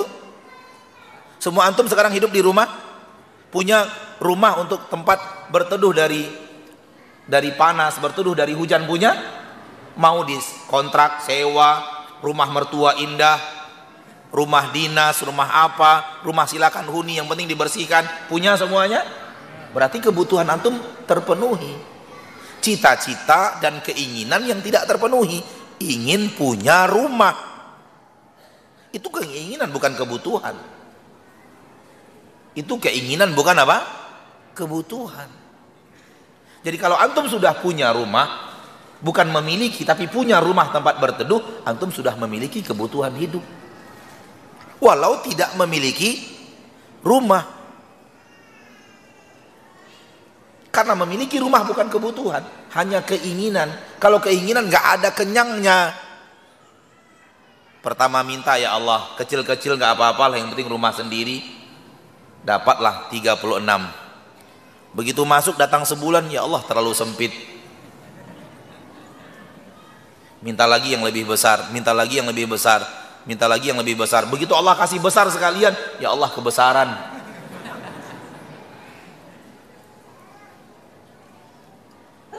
Ada teman bangun rumah besar-besar, untuk dia dan istrinya 6 kali 7 kamarnya saja. Untuk anaknya sekian. Untuk anak laki-laki yang ini. Untuk anak perempuan yang ini. Untuk ibu yang ini. Untuk nanti tamu yang ini. Kamar 7. Akhirnya satu keluarga tidur satu kamar. Dan sekarang dia mengatakan susah ngepel rumah Ustadz. Dan dia tidak mau pakai pembantu karena takut dia pulang nanti istrinya nggak di rumah, dia berduaan dengan pembantunya. Akhirnya sekarang ngeluh ngepel rumah kebesaran rumahnya. Sehingga ingin pindah lagi ke rumah yang lebih kecil lagi. Masyarul muslimin. Apa yang membuat dia menderita rumahnya terlalu besar? Apa yang membuat mereka menderita? Perusahaannya terlalu banyak? Apa yang membuat dia menderita? Dia ketakutan karena hartanya. Ketakutan diambil orang ketakutan dibunuh orang karena banyak musuh sehingga ke mana-mana pakai pengawal pakai bodyguard. Dan dia pun takut bodyguardnya mengkhianatinya dibayar oleh musuhnya. Semua hidup serba rasa takut. Dari mana datang enaknya beda dengan orang yang tidak ada hubungan dengan harta. Orientasi hidupnya adalah akhirat sehingga bermuamalah dengan klien selalu memberikan yang terbaik. Dizolimi dia maafkan. Kalau dia bisa maafkan. Kalau tidak dia minta secara baik-baik. Klien yang tidak mau ya sudah urusan kita di akhirat. Dia tidak akan takut kliennya akan membunuhnya karena dimaafkan. Dia tidak hidup menzolimi orang. Jangankan menzolimi orang dalam harta menzolimi orang dalam lisan saja dia tidak mau. Bagaimana dia akan punya musuh bagaimana akan datang rasa takut ini yang pertama. Yang kedua kata Nabi Shallallahu Alaihi Wasallam, orang yang orientasi hidupnya adalah akhirat bukan dunia. Jama Allahu syamlah. Allah akan jadikan seluruh perkaranya tidak tercerai berai. Tergabung, nyaman urusannya. Perkara yang dia hadapi dalam urusan dunia tidak membuat dia menderita, membuat dia tetap tenang, membuat dia tetap nyaman, tak membuat pikirannya terkuras begitu banyak, tak membuat dia harus menderita siang dan malam. Itu orang yang orientasi hidupnya adalah akhirat. Walaupun dia perusahaan punya perusahaan banyak, perusahaan yang banyak itu tidak membuat dia pusing. Perusahaan yang banyak tidak membuat emosinya selalu naik. Orang yang emosinya selalu naik menderita sudah. Kalau emosinya selalu naik karena harta, berarti dia menderita karena hartanya. Betul tidak? Sementara orang yang beriman tidak. Sebanyak apa pun perusahaannya, bagikan satu perusahaan. Karena dia bisa hidup dengan punya harta namun tak terlalu peduli dengan hartanya. Tidak terlalu menjadi pikirannya. Kalau saya mau ada yang khianat ya sudah takdir Allah tapi saya berusaha mencari orang amanah ternyata saya salah lalu dia khianat membawa lari 100 juta harta saya ya sudah saya cari dia tak bertemu ya sudah urusan dengan Allah tak membuat dia pusing Kemudian dia dia katakan, "Alah baru 100 juta. Saya datang ke sini memulai memulai usaha saya dengan modal 8 juta aja kok. Mau dilarikan orang 100 juta sekarang masih ada 10 miliar nggak ada masalah." Cara berpikir orang yang beriman. Orang yang orientasinya bukan dunia. Modal saya hidup pertama kali 8 juta. Begitu saya mau merantau, ayah saya kasih 8 juta. Ini modal, nggak ada modal setelah ini. Terserah kamu habis menderita di sana, di negeri orang. Dari modal 8 juta, saya sekarang sudah punya 8 miliar. Dilarikan orang 2-3 miliar, biasa itu. Tak membuat dia pusing. Membuat tidurnya tetap enak, tetap ngorok. Tidak membuat dia pusing, lari sana lari sini, cari polisi, cari ini, cari, enggak. cari dukun. Enggak. Ya sudah, saya cari, nggak dapat. Semaksimal saya mencari, nggak dapat. Urusan di akhirat. Atau dia maafkan, saya maafkan. Karena memaafkan orang yang seperti itu, pahala di akhirat lebih besar daripada nuntut di akhirat. Kalau dimaafkan, habis urusan. Dan dia mengharapkan pahala besar di akhirat. Yang lebih besar dari sekedar nuntut. Tapi sifat manusia banyak yang suka nuntut. Udah urusan di akhirat aja. Nggak ada masalah boleh. Selagi masih di atas fitrah Allah izinkan. Dan orang yang dizolimi fitrahnya ingin membalas itu fitrah. Nggak ada masalah. Nanti di akhirat saya akan ambil lagi darimu. Kenapa? Orientasi hidupnya akhirat sehingga tidak membuat dia pusing hidupnya tetap nyaman. Ada seorang yang bertanya kepada saya Ustadz saya dipindah tugaskan ke sebuah tempat. Ya. Saya sekarang di Padang. Saya dipindah tugaskan ke Palembang. Sehingga harus jauh daripada anak istri saya. Apa yang saya harus lakukan Ustadz Sementara istri saya nggak bisa. Kenapa? Dia juga pegawai. Sehingga dia tidak mudah pindah-pindah seperti itu. Saya sudah usahakan tapi nggak bisa. Akhirnya saya tetap tinggal di Palembang. Istri di Padang. Saya bisa bertemu dengan istri saya hanya sekali sebulan. Selama tiga hari atau empat hari. Bagaimana menurut pendapat Ustadz? Saya katakan selamat menderita. ya sudah. Punya istri hanya bisa dilihat tiga hari dalam sebulan. Setelah itu hidup membujang. Sementara syahwat tidak akan pernah bisa membujang terus. Menderita. Dan apa yang membuat dia menderita? Nyari harta toh. Nyari harta toh. Nyari harta. Apa apa apa yang menghalanginya untuk mengatakan udah kamu berhenti. Kita ke Palembang atau saya yang berhenti dari Palembang, biar saya di Padang. Saya mencari apa pun yang bisa saya jual di sini. Walau hanya menjual pensil, saya akan jual. Yang penting satu kontainer sebulan. Bisa kan jualan pensil? Dapat juga harta. Jualan nangka, dapat harta. Pedagang nangka di Pekanbaru mengatakan, ini jam 12 siang, saya sudah dapat keuntungan 300 ribu. Nangka yang dijual untuk lauk. Nangka apa disebut di sini? Nangka juga. Nangka muda, nangka apa? Gori, gori ya. Ah, gori. Dia jualan gori. Jam 12 siang sudah dapat keuntungan 300 ribu. Murni bersih 300 ribu. Pagi-pagi subuh dia pergi cari nangka di pohon-pohon yang sudah dia tahu siapa pemiliknya karena sudah biasa beli bawa ke pasar habis pergi lagi dia ambil jam 12 siang 3, 3 trip dapat 300 ribu 300 ribu sehari kali 3 bulan 3 kali 30 hari sebulan berapa duit? 9 juta. Mana karyawan sekarang punya gaji 9 juta? Iyalah Pertamina. Tapi kan Pertamina hanya segelintir kecil perusahaan Indonesia. Mana sekarang? Memang berdasi dia bersih dia ber AC gajinya cuma 3 juta 4 juta Pak. Memang kelihatan dekil bawa sepeda motor pakai keranjang 3 juta per hari belum jam 12 siang belum jam 1 siang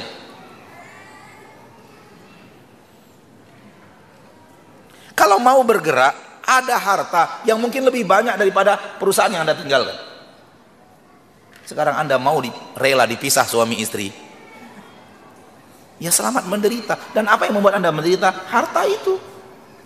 Anda tidak mau istri Anda kehilangan pekerjaan, Anda tidak mau diri Anda kehilangan pekerjaan dan siap untuk dipisah. Ya menderita. Giliran menderita nyari ustad. Giliran dapat duit gaji nggak nyari ustad dia.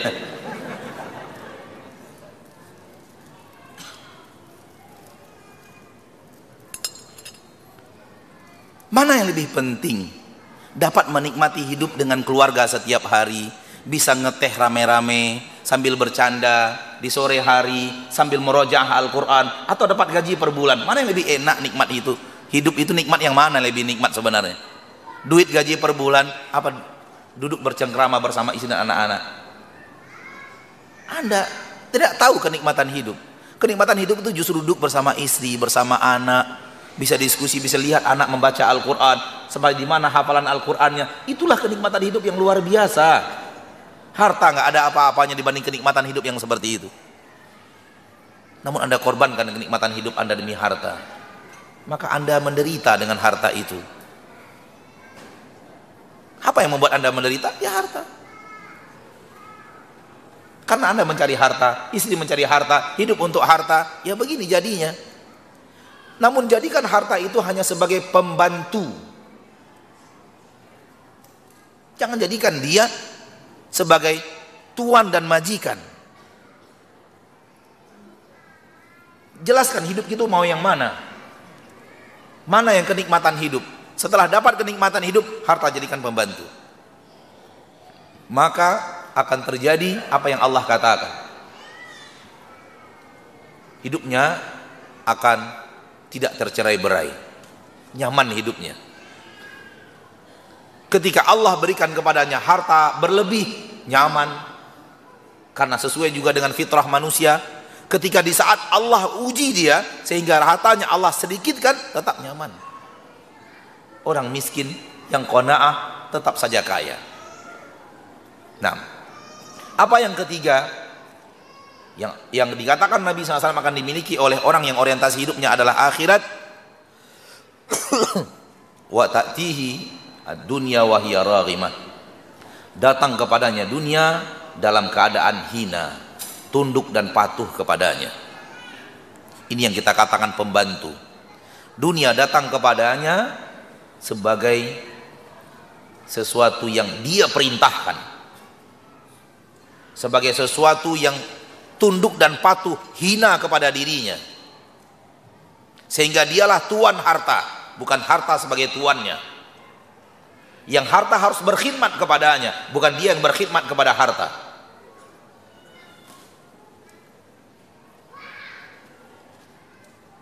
Beda antara orang yang hidup di servis harta atau menservis harta. Bedakan. Contoh orang yang hidup menservis harta, dia hidupnya menservis harta, yaitu orang yang memandikan mobilnya di saat azan maghrib dan dia pun belum mandi. Berarti hidupnya untuk menservis harta. Apatah lagi ditambah belum mandi, tidak sholat maghrib. Tambah parah. Maka dia hidup untuk menservis harta. Lihat banyak orang punya duit, tiap pagi nyuci mobil, Ya untuk apa anda cari duit? Serahkan ke orang duit biar orang nyuci. Bayar dulu 35 ribu. Untuk apa hidup tiap hari nyuci mobil?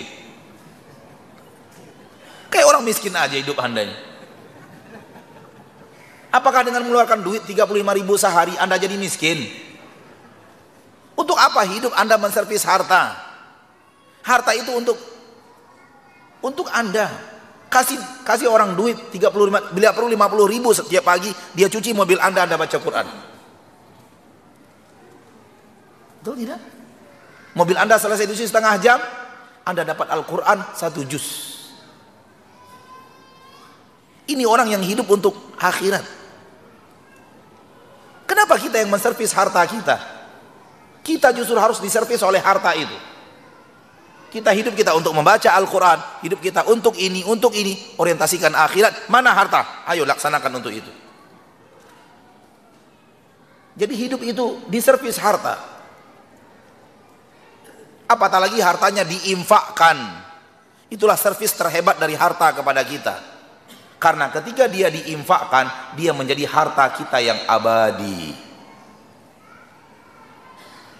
Paham? Karena kalau tidak diinfakkan, dia menjadi harta yang semu. Boleh jadi dia kemudian tidak menjadi milik kita. Maka servis yang terhebat dari harta adalah ketika dia infakkan, dia akan menjadi harta kita yang hakiki, harta yang tidak pernah habis untuk selama-lamanya.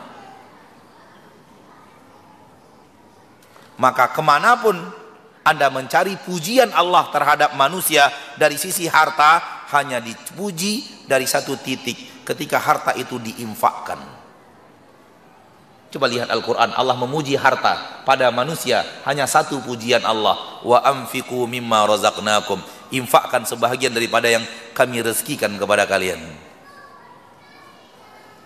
hanya itu pujian Allah kepada orang-orang yang berharta dari para hambanya.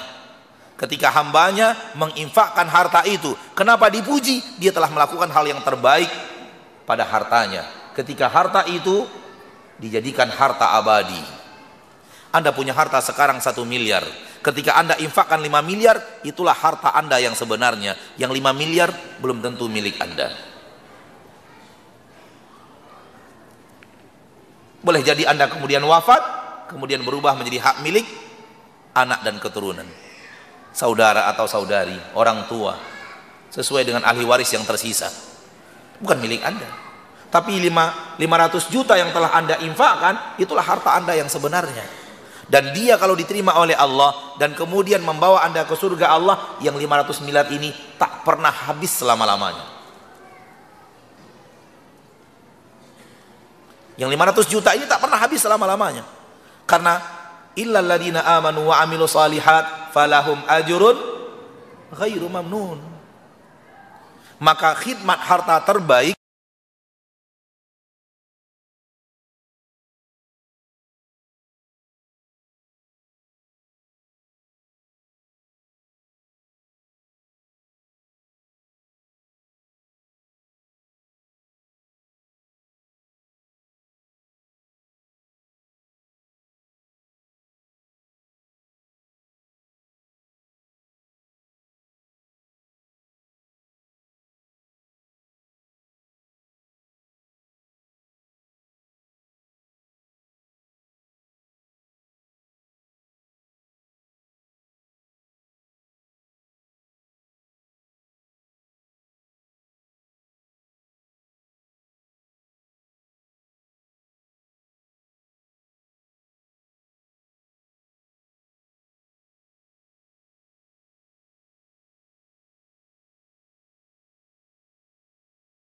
Hidup kita di bawah aturan sang pengatur. Hidup kita di bawah kekuasaan yang maha kuasa. Dan dia satu-satunya yang berhak untuk menentukan apa yang akan dia berikan kepada kita. Dan Allah Jalla Jalaluh ketika memberikan cobaan kepada hamba, petaka kepada hamba. Terkadang petaka itu sebenarnya untuk kebaikan. ولنبلونكم بشيء من الخوف والجوع Kami akan uji manusia dengan memberikan musibah kepadanya. Ada ketakutan, ada kelaparan, ونقص من الأموال والأنفس والثمرات hartanya berkurang. Ada orang-orang yang ia cintai yang Allah kemudian wafatkan dan kekurangan buah-buahan, paceklik dan yang lainnya. Wabasyiris sabiri. Wabasyiris sabiri. Sampaikan ucapan kabar gembira kepada orang-orang yang sabar. Alladzina idza asabatuhum musibatu qalu qalu inna lillahi yang manakala mereka ditimpa musibah qalu mereka berkata qalu inna lillahi wa inna ilaihi raji'un. Kita semuanya milik Allah. Biar Allah berbuat apa yang ia inginkan. Dan kepadanya kita semua akan dikembalikan. Hasil TV peduli mengajak kaum muslimin dan muslimat untuk membantu saudara-saudari kita yang ditimpa musibah bencana alam dan bantuan kegiatan kemanusiaan lainnya. Kirimkan bantuan Anda melalui rekening Asil TV Peduli, Bank BNI Syariah dengan nomor rekening 8175506064 atas nama Asil Cahaya Tauhid. Konfirmasikan donasi Anda melalui pesan singkat ke nomor 0811 755 0606. Semoga Allah Subhanahu wa taala memberikan kesabaran atas musibah yang menimpa saudara-saudari kita. Atas bantuan Anda, kami ucapkan jazakumullahu khairan.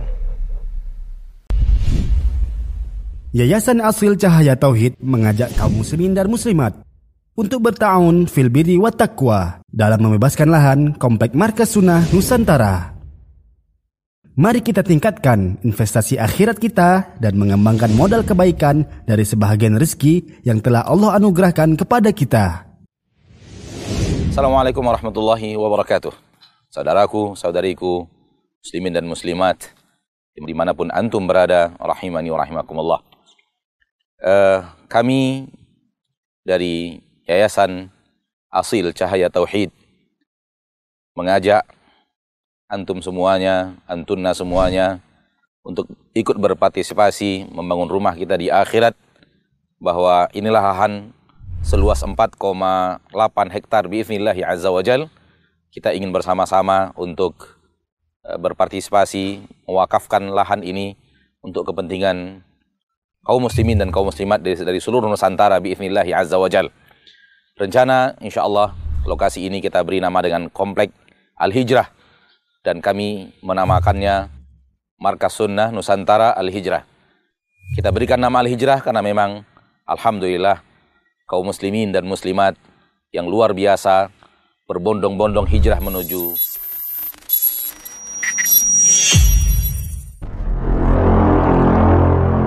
karena harta mereka disalah, cara mencari harta salah, cara mengumpulkan harta yang salah, menderita. Tapi dia tidak akan cerita kepada sembarang orang. Dia hanya akan cerita kepada orang yang pertama dia tahu tak akan menceritakan kepada orang lain aibnya itu. Yang kedua orang itu bisa memberikan kepadanya solusi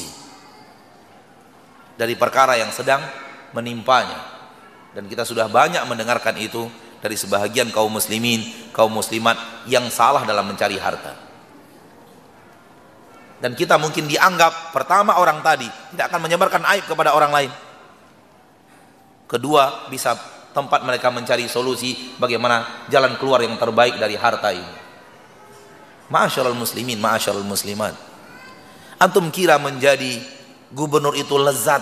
Kalau antum punya hubungan baik dengan gubernur Tanya dari hati kecilnya Pak, enak jadi gubernur pak Ngeleng itu pak Nah enak jadi gubernur Karena penuh dengan kecuali menjadi orang yang bertakwa dalam pangkat dan jabatannya. Kita berbicara gubernur yang hanya gubernur saja tanpa keimanan dan ketakwaan maksud kita begitu. Berbeda kalau orang yang beriman dan bertakwa nggak nyaman. Coba ke mana-mana gubernur dikawal, ngapain harus dikawal? Karena yang tadi ada ketakutan, makanya harus dikawal. Dikawal dengan polisi, dikawal dengan tentara laras panjang, Presiden kalau datang ke sini, berapa mobil yang dia butuhkan di bandara? Satu. Ternyata berapa mobil yang datang? Sepuluh. Ada di kawal depan, belakang, tengah, ada ada motor dan jalanan harus kosong supaya dia bisa melaju kencang karena dia takut ada yang membidik dari jauh. Itu pun di siap-siap jalan cabang ada tentara pakai laras panjang jaga. Kalau menunjukkan sesuatu, menunjukkan rasa takut. Dan apa hidup, apa lezatnya hidup pakai rasa takut? Antum menghayal dikawal dengan keadaan antum yang miskin, gak cocok. Pasangan yang salah. Pasangan yang salah, miskin pakai pengawal salah. Yang benar itu adalah kaya tapi tidak ada rasa takut. Tak ada rasa takut. Kenapa? Karena kekayaannya tidak dengan menzolimi manusia. Bahkan dengan memberikan banyak kebaikan kepada manusia. Sehingga manusia rela berkhidmat untuknya. Hartanya makin banyak. Dan dia menghargai setiap orang yang bekerja pada dirinya. Karena dia tahu tanpa mereka, dia pun tidak akan kaya. Sehingga dia bergaul bersama mereka nggak ada masalah, makan bersama mereka nggak ada masalah. Ini yang benar.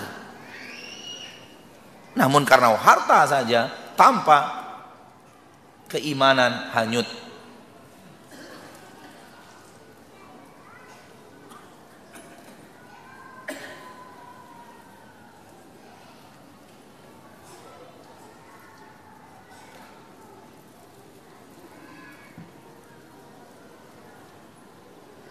Satu lagi lihat firman Allah dalam Al-Quran. Surah Ali Imran ayat 197 Ini pertanyaan. Taruh di bawah dulu.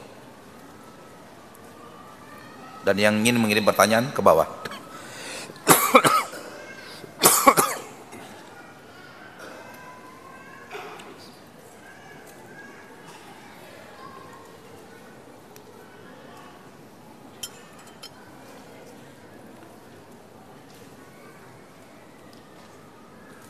ini air lebih nikmat daripada mobil Ferrari. Kalau antum pandai menghayati hidup, kalau antum pandai menikmati hidup dengan baik, mencerna hidup dengan baik, mentadarbu hidup dengan baik, lebih hebat air ini dibanding mobil Ferrari. Karena siapa pun orang yang berakal, kalau diberikan hanya dua pilihan, pilih salah satu boleh dapat air, tak boleh dapat Ferrari, boleh dapat Ferrari, tak boleh dapat air. Pilih mana? Berarti kalau sudah ada air, alhamdulillah. Hidupku nyaman, walau tak punya Ferrari, Lamborghini pun nggak apa-apa.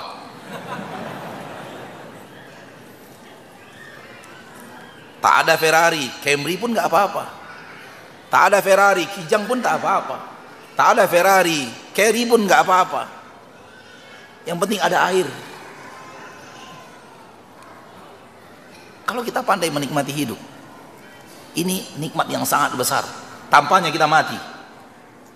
Tanpa Ferrari banyak kita yang hidup. Rata-rata di sini wajah tak ada yang punya Ferrari kayaknya.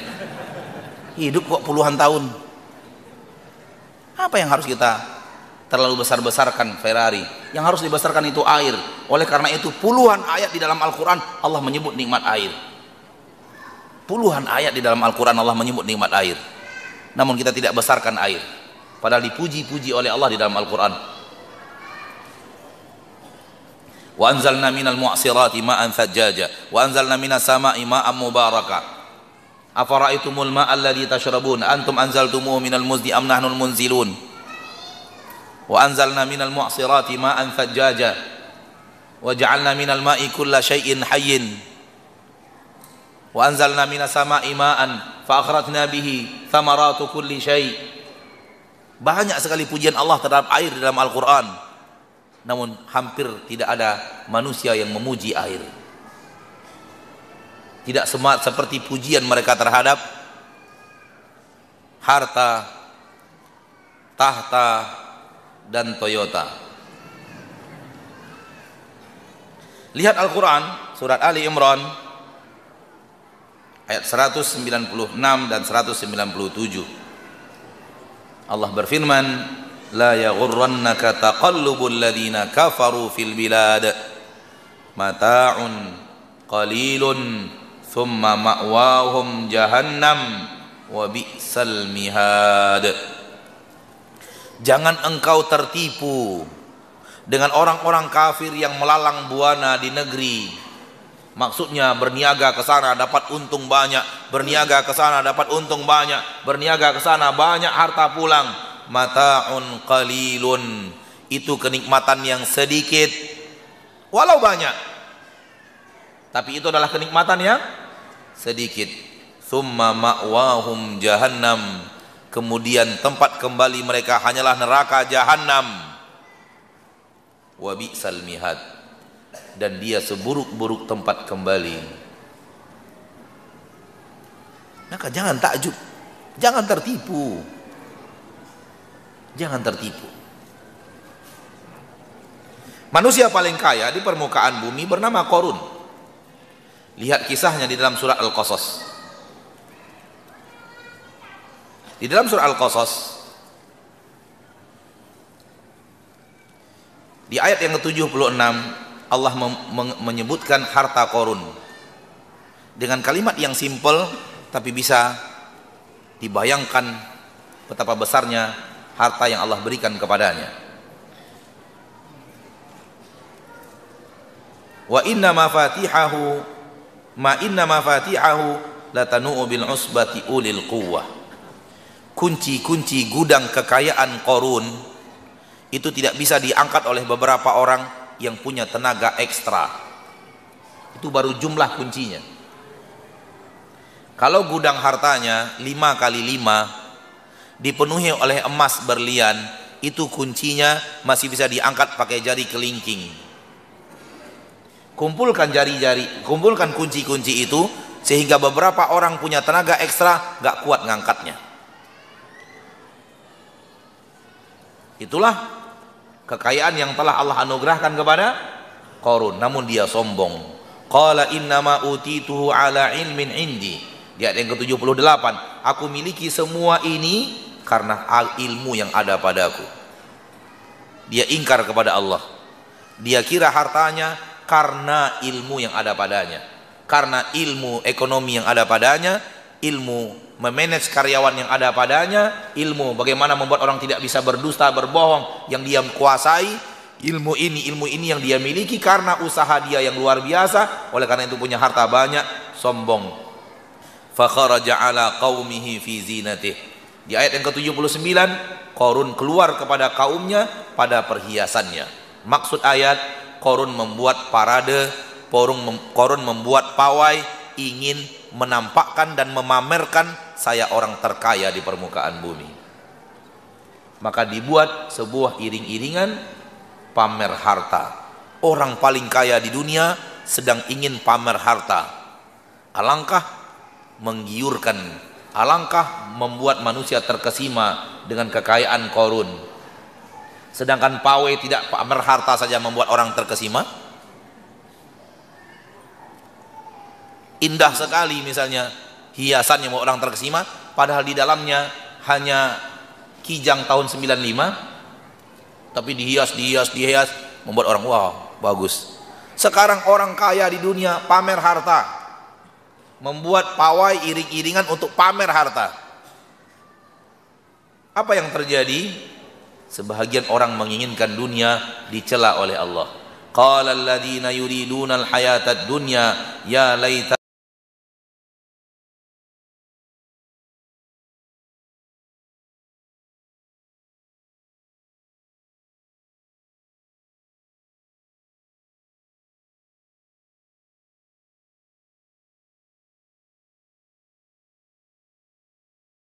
jatah yang besar, punya nasib yang sangat mujur. Andai saya juga punya seperti yang dia punya. Itu orang wajar menghayal karena yang dilihat harta korun.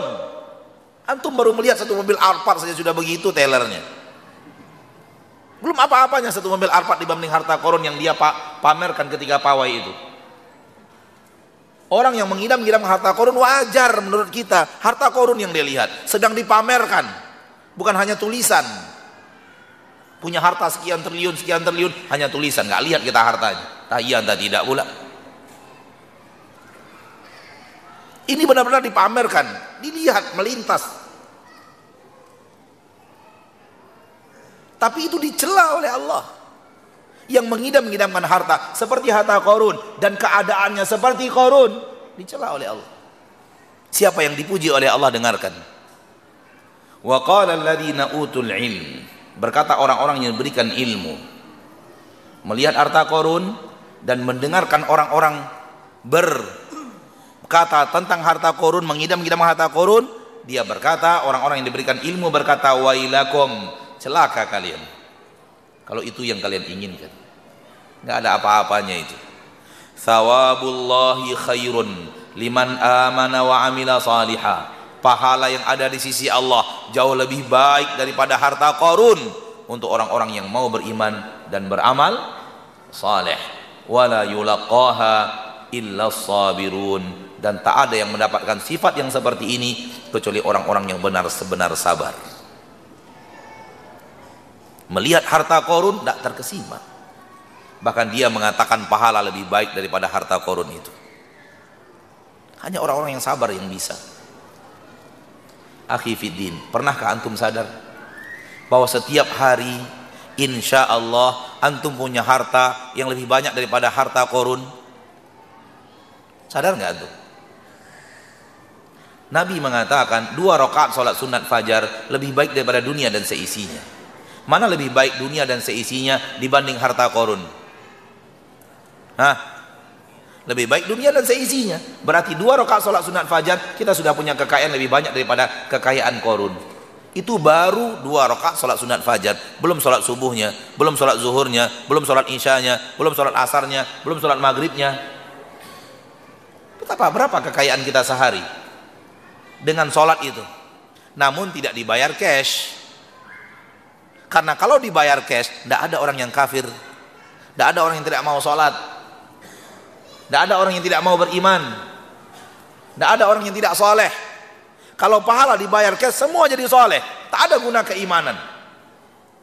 Tak bermanfaat keimanan. Karena nampak di mata untuk apa lagi? Jangankan dibayar dunia dan seisinya. Saya mengatakan kalau dibayar Allah cash, sholat fardu satu juta, sholat sunat satu seratus ribu, tidak ada orang yang tidak sholat di permukaan bumi. kalau dibayar cash, jangankan dunia beserta isinya, satu juta sholat fardu. Allahu Akbar ikut imam. Assalamualaikum warahmatullah. Assalamualaikum warahmatullah. Buka dompet nambah satu juta. Ada orang yang sholat di permukaan bumi? Bodoh dia goblok dia kalau tidak sholat. Lebih goblok lagi yang dijanjikan oleh Nabi, dunia dan seisinya nggak mau. Sengaja Allah jadikan pahala itu dalam ilmu gaib supaya hanya yang mengejarnya orang yang beriman. Kalau Allah jadikan nyata, tak ada lagi keimanan. Kalau mata kita sudah bisa melihat surga, mata kita sudah bisa melihat neraka, kita akan seperti Nabi Muhammad Laura itu. Kalau kalian melihat apa yang aku lihat, la. Kalian akan sedikit tertawanya dan banyak menangisnya. Para sahabat bertanya, "Wa ma ra'aitu ya Rasulullah?" Qala ra'aitu an-nara wal jannah. Apa yang kau lihat ya Rasulullah? Rasulullah mengatakan, "Aku telah melihat surga dan neraka." Maka kalau disaksikan, enggak ada lagi keimanan. Kalau diberikan pahala dan dan dan dosa cash, tidak ada lagi orang yang tidak beriman di permukaan bumi. Tak ada orang yang mau tidak mau sholat. Tapi keimananlah yang akan memandang pahala itu nyata, ada. Nanti, namun nanti kita dapatkan, nanti kita ambil. Dan itu tidak ada apa-apanya harta korun. Lalu kalau begitu adanya, untuk apa kita terlalu bertungkus lumus hanya untuk harta? Pesan saya, harta itu hanya sambil lewat saja. Sambil lewat saja. Jangan fokuskan hari-hari kita untuk harta. Sambil lewat. Kerja sambilan. Karena fokus utama kita pahala. Fokus utama kita akhirat. Harta sambilan. Contoh, hari Ahad program hari Ahad sholat subuh berjamaah setelah itu membaca Al-Quran berzikir sampai matahari terbit setelah itu sholat setelah itu pulang bercengkrama dengan istri sambil sarapan dengan anak-anak setelah itu pergi pengajian setelah itu pulang sampai sholat zuhur setelah itu ziarah orang tua dan ziarah keluarga sampai waktu asar waktu asar sambil pulang lihat pembangunan ruko lima pintu sambil pulang aja. Jadi jadikan dunia hanya sambilan. Sambilan bukan berarti harus sedikit, enggak. Sambilan bisa lima ruko, Sembilan nyambi itu bisa sampai sepuluh ruko. Tergantung yang Allah mudahkan yang mana. Tapi jangan fokus hidup untuk itu. Belum matahari terbit sudah di ruko. Matahari tenggelam sudah di ruko. Sholat enggak. Habis waktu libur dengan anak tidak ada. Hanya ngurus ruko aja. Akhirnya kan jadi juga. Yang nyambi jadi juga rukonya. Yang dari subuh sampai isya sampai yang 12 malam di ruko jadi juga rukonya. Sama-sama lima pintu. Yang satu menderita, tidak sholat. Yang satunya hidup penuh dengan kebahagiaan. Karena beribadah. Maka jadikan dunia ini hanya sambilan. Kita wajib untuk mencari nafkah. Tidak mencari nafkah malah terlarang. Tapi berapa yang Allah beri, terserah Allah. Dan itu bukan tujuan utama kita. Berapa yang Allah mudahkan? Alhamdulillah. Allah mudahkan sebulan 50 juta, Alhamdulillah. 30 juta, Alhamdulillah. 15 juta, Alhamdulillah. 5 juta, Alhamdulillah. Mudah-mudahan bermanfaat dan semoga kita tidak menderita karena harta kita. Amin. Ya Rabbal Alamin.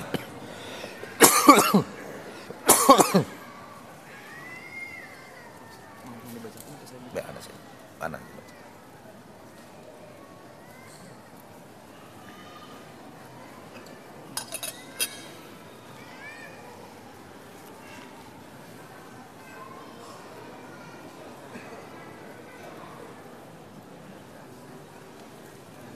Harta membinasakan. Apakah umat Islam tidak harus jadi kaya?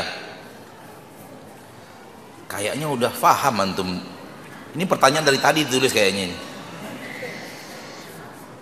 Islam tidak bertabrakan dengan kaya. Sebagaimana Islam tidak bertabrakan dengan miskin. Murni kaya tidak pujian dalam Islam. Sebagaimana murni miskin tidak celaan dalam agama Islam. Orang kaya tidak dipuji dalam Islam karena kayanya. Orang miskin tidak dihinakan oleh Islam dengan kemiskinannya. Dengan bukti, di zaman Rasul hidup orang kaya raya luar biasa. Bernama Uthman dan di zaman Rasul hidup orang yang miskin luar biasa bernama Abu Hurairah. Dua-duanya terpuji. Uthman terpuji bukan karena kayanya, tapi karena rajin berinfaknya. Abu Hurairah terpuji bukan karena miskinnya, tapi menggunakan waktunya untuk ibadah. Pergi ke mana Nabi? Pergi dia pergi untuk menghafal hadis-hadis Nabi Muhammad sallallahu alaihi wasallam. Maka tak ada celaan kaya sebagaimana tak ada celaan miskin tak ada pujian kaya sebagaimana tak ada pujian miskin. Kaya dan tidak kaya materi ujian. Yang terpuji yang lulus dalam materi ujian. Anda diberikan oleh Allah kekayaan berarti Anda sedang diuji dengan kekayaan. Anda lulus, Anda terpuji. Tidak lulus, tercela. Anda sedang diberi oleh Allah kemiskinan, berarti Anda sedang diuji dengan kemiskinan. Anda lulus, terpuji. Tidak lulus, tercela. Bisa difahami? Nah. Umat Islam harus kaya, siapa bilang? Kalau umat Islam harus kaya, berarti yang miskin tercela. Betul? Ada lagi ustadz yang mengatakan umat Islam wajib kaya. Berarti yang tidak kaya dosa. Enggak benar. Nah.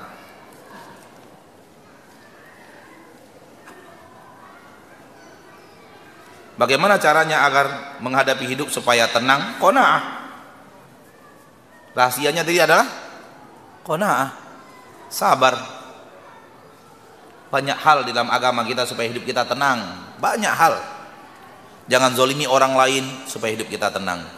Berbakti kepada orang tua ramah kepada tetangga selalu membantu saudara membantu orang-orang miskin supaya hidup tenang.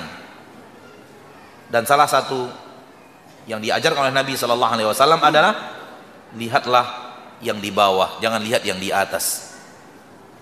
Itu juga cara untuk supaya hidup tenang. Karena Nabi mengatakan, "Unzuru ila man huwa asfala minkum wa la tanzuru ila man huwa fawqakum fa huwa ajdaru alla tazdaru ni'matallahi alaikum."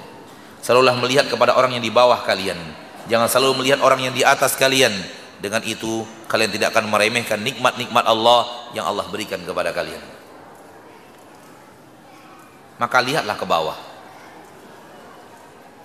dalam bahasa ana mengambil kepada pelajaran hadis ini ana mengatakan redaksinya adalah lihat kelebihan yang ada pada kita kekurangan pada orang lain. Dan jangan lihat kekurangan yang ada pada kita kelebihan yang ada pada orang lain. Sudah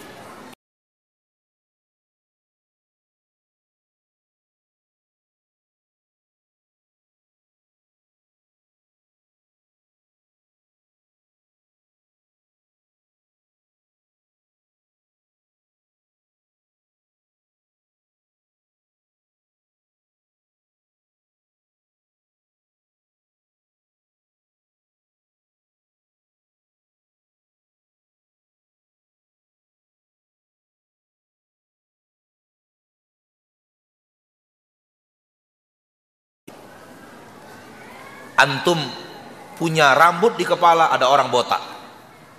Berarti antum punya kelebihan yang harus disyukuri. Betul? Antum punya lisan orang tidak punya lisan. Antum punya mata orang tidak punya mata. Antum bisa mendengar orang tidak mendengar. Berarti lihat selalu kelebihan yang ada pada kita. Antum suatu hari di atas mobil hujan-hujanan lihat saudara antum yang harus parkir di depan ruko karena dia memakai kendaraan yang tidak ada atapnya. Harus tak tahu dia harus berapa lama dia parkir di ruko itu.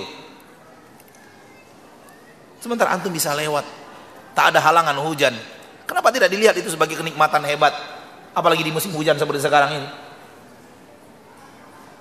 Lihat terus kelebihan. Antum punya kaki, lihat orang tidak punya kaki. Betapa seringnya orang tidak punya kaki kita lihat dalam kehidupan kita. Antum tidak pernah mengemis, lihat pengemis. Setiap hari nampak dalam kehidupan kita. Terlalu banyak. Sesuatu yang antum anggap sampah di rumah. Sampah. Di rumah antum tak ada gunanya sampah. Antum kumpulkan sampah, taruh depan rumah antum. Datang orang tua mengeser rezeki di sampah itu.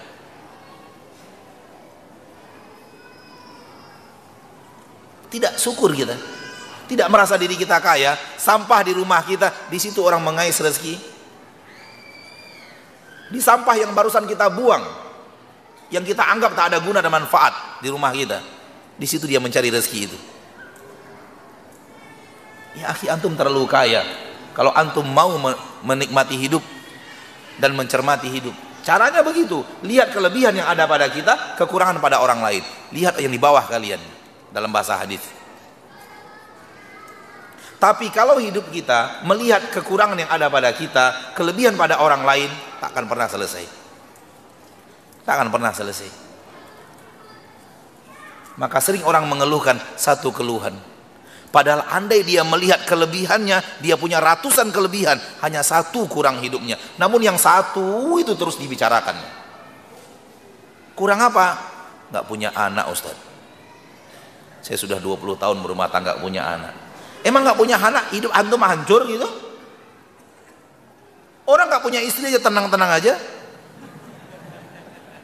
Nggak punya istri tenang-tenang aja orang. Antum sudah punya istri. Orang tidak punya rumah, antum sudah punya rumah. Orang sudah nggak punya mobil, antum sudah punya mobil. Antum antum kaya. Orang tidak kaya. Antum rumah sudah punya nggak ngontrak. Banyak kelebihan. Antum punya mata, orang tidak punya mata. Banyak hal yang harus kita syukuri. Kenapa yang satu itu yang dilihat terus? Lihat saudara bawa anak, lihat anaknya, ya Allah, anaknya, ya Allah, anaknya. Datang teman, anaknya yang dilihat. Udahlah buang kekurangan kita itu. Lihat kelebihan. Kalau kekurangan nggak pernah selesai pak. Istri anak kurang putih. Istri anak kurang ramping. Sudah punya istri padahal itu. Kalau yang namanya kurang, ya nggak pernah selesai. Nggak ada selesainya kurang itu. Maka caranya adalah jangan lihat kekurangan kita. Kelebihan pada orang lain, nggak akan selesai hidup. Karena tak ada manusia Allah sempurnakan semuanya. Ada kekurangan yang Allah berikan kepadanya kecuali orang-orang khusus.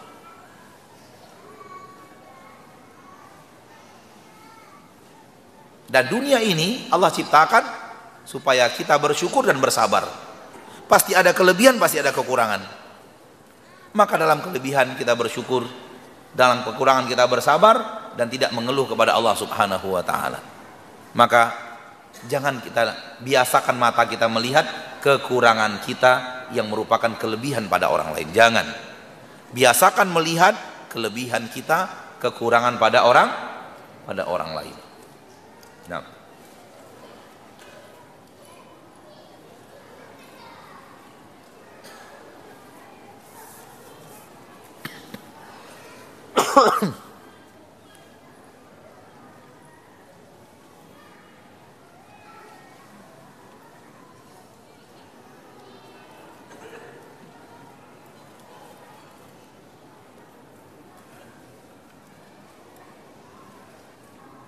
Jika anda punya harta, duluan mana yang diberangkatkan haji? Orang tua atau anak? Kalau antum punya harta, yang wajib pertama kali itu antum yang punya harta. Sementara orang tua antum yang tidak punya harta belum diwajibkan Allah. Karena yang Allah wajibkan kepada orang-orang yang punya harta dan harta itu sanggup untuk membuat dia berangkat haji. Maka berangkatkan haji diri antum dulu, baru setelah itu kalau ada kelebihan harta, berangkatkan haji orang orang tua.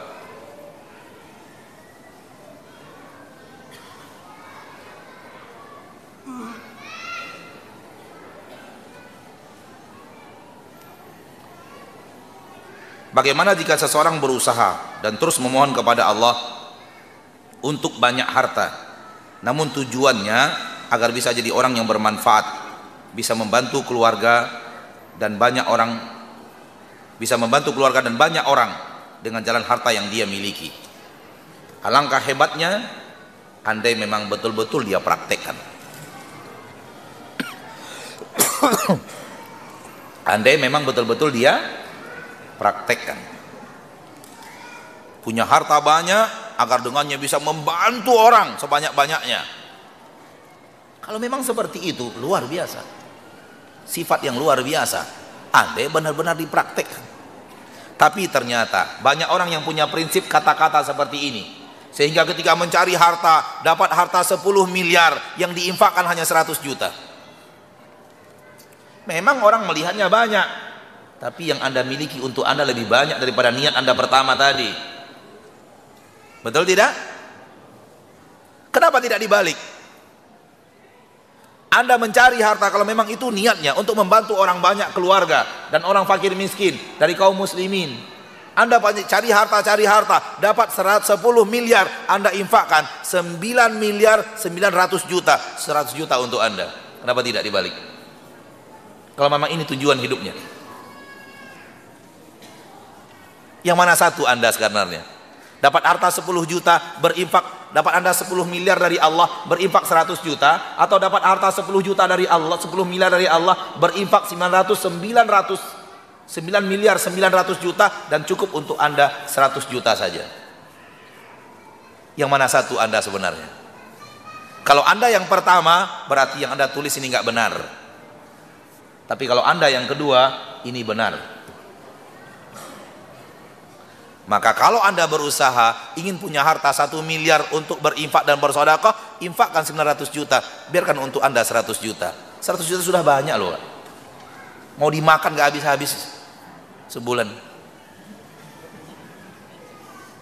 Makan 100 juta sebulan apa? Mau makan apa kita? 100 juta sebulan gak habis-habis. Dan itulah kehidupan Rasul. Rasul itu hartanya banyak, tapi diberi-berikan ke orang, beliau nikmati sedikit aja.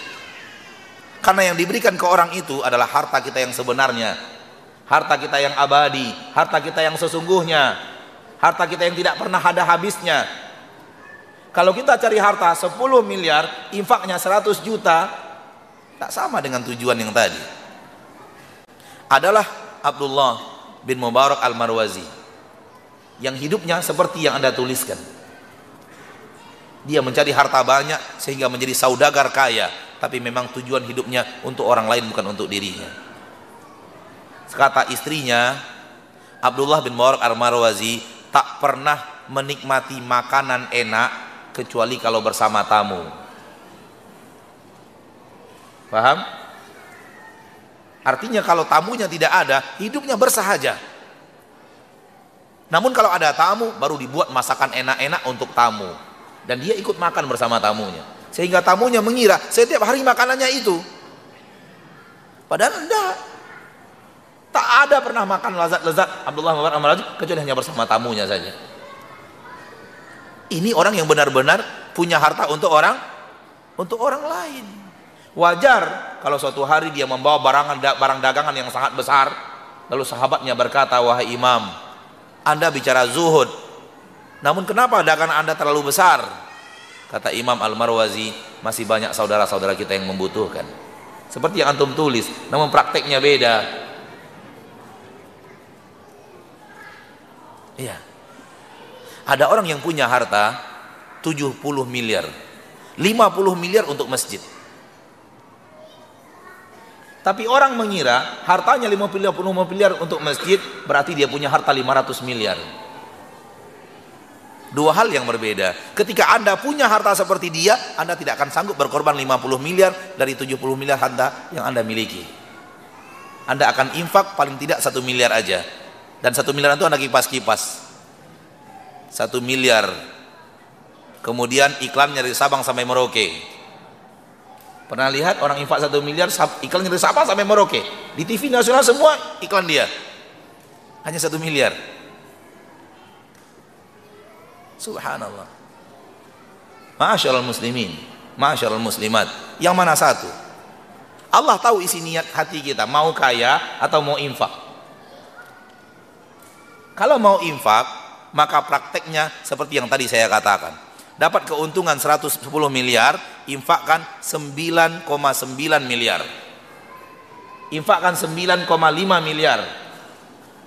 Berarti benar niat antum mencari harta untuk orang lain. Tapi kalau antum niatnya seperti ini, prakteknya dapat 10 miliar dari Allah yang diinfakkan hanya 500 juta, tidak berarti. Antum ingin memperkaya diri. Wallahu a'lam.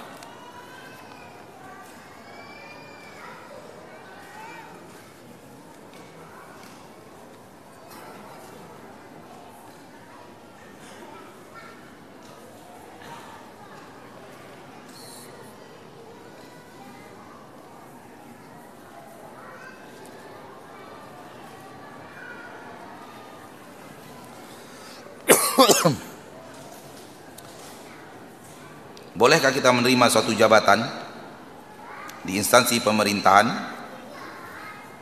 namun dengan memberi sejumlah uang setelah kita diberikan jabatan? Jangan. Jangan. Kalau antum membaca biografi orang saleh dia menangis diangkat jadi presiden. Bukan sujud syukur. Apalagi harus membayar.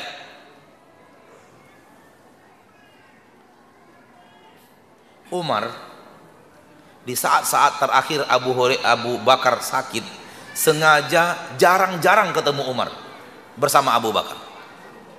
Sengaja dia Padahal dari dahulu kala mereka bertiga terus.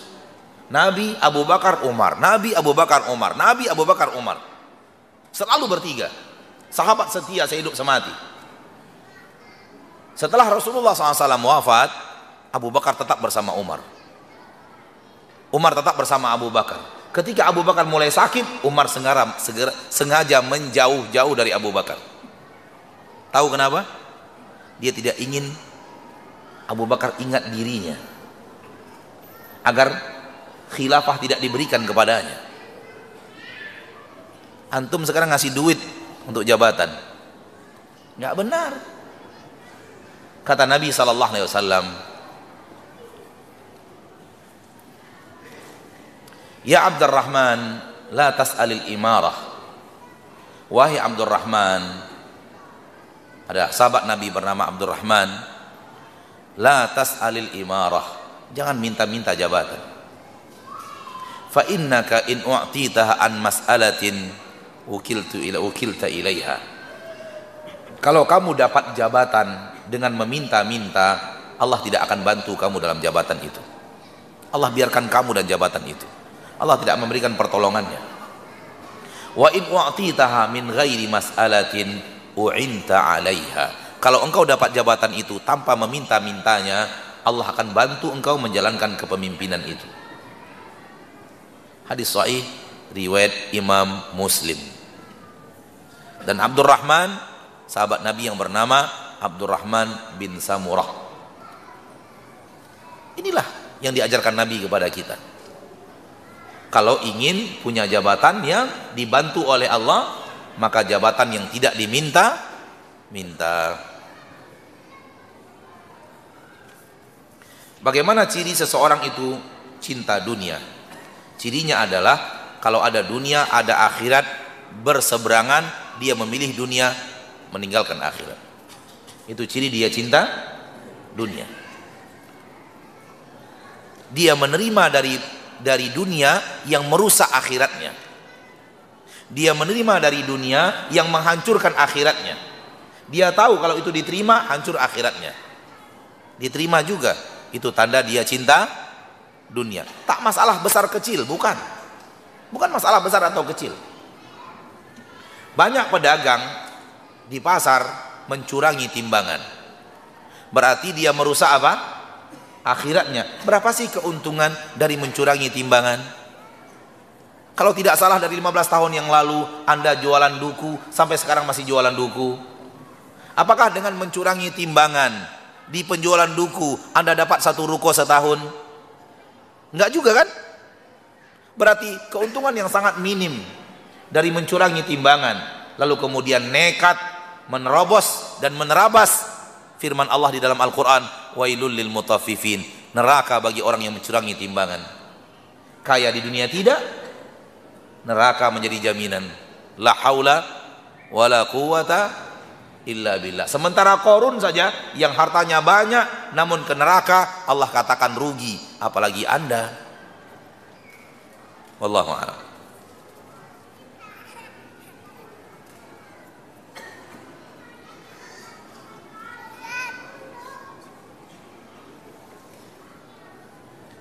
Ustadz pekerjaan ana di sekitarnya adalah orang-orang yang hidupnya penuh harta.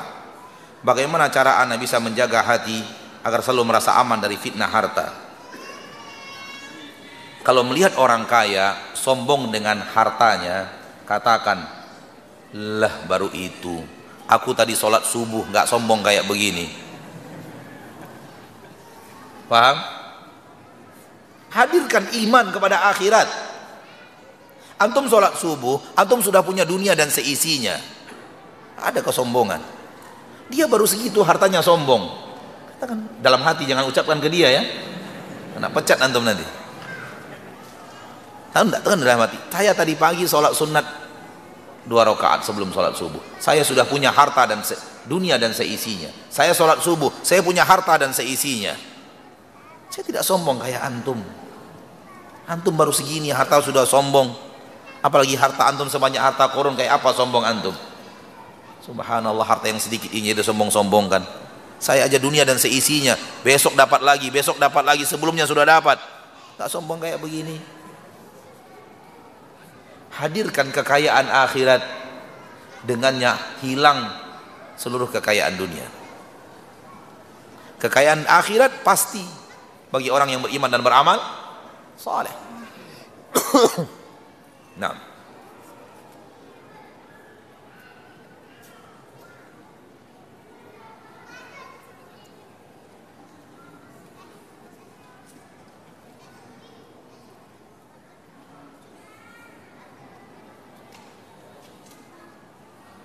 Saya punya kakak hidup di luar negeri, bekerja di luar negeri, sering mengirim uang. Apa hukumnya uang yang diterima dari bekerja di negara kafir? Asal yang dia kerjakan yang halal, berarti uangnya halal. bekerja di luar negeri, apa pekerjaannya? Buka restoran, berarti halal. Maka uangnya adalah halal. Nah, jual beli dengan orang kafir boleh namun dia tinggal di negeri kafir tidak baik untuknya. Jangan kira uang banyak tapi tinggal di negeri kafir lebih beruntung daripada uang sekedarnya saja namun tinggal di negeri muslim. Karena sholat lebih penting daripada semua itu. Nah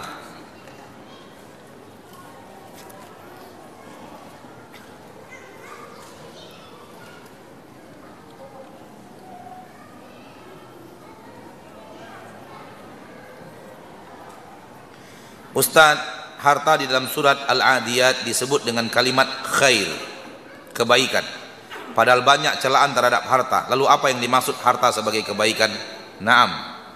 Allah memakai kalimat khair di dalam Al-Quran, di dalam surat Al-Adiyat dan maksud khair adalah harta. Kata para ma'ul tafsir, Allah menggunakan kalimat yang antum menilainya sebagai kebaikan. Bukan Allah yang memujinya sebagai kebaikan.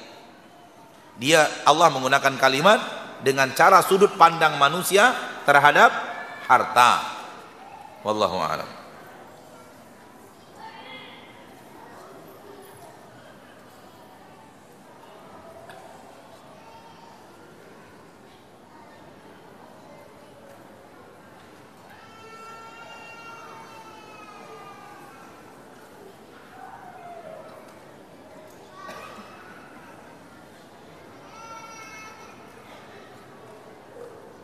Pertanyaannya adalah sudah resign tapi pernah beberapa bulan gaji mengalir.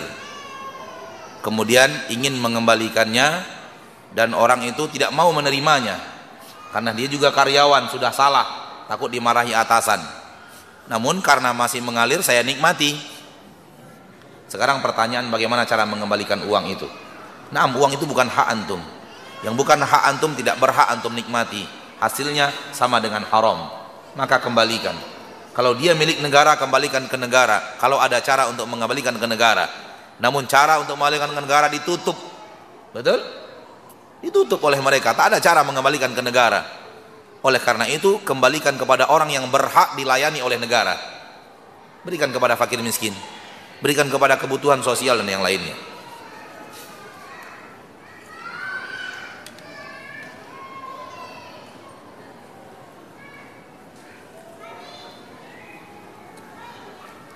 Adakah doa atau amalan khusus dalam mencari harta dan berjualan?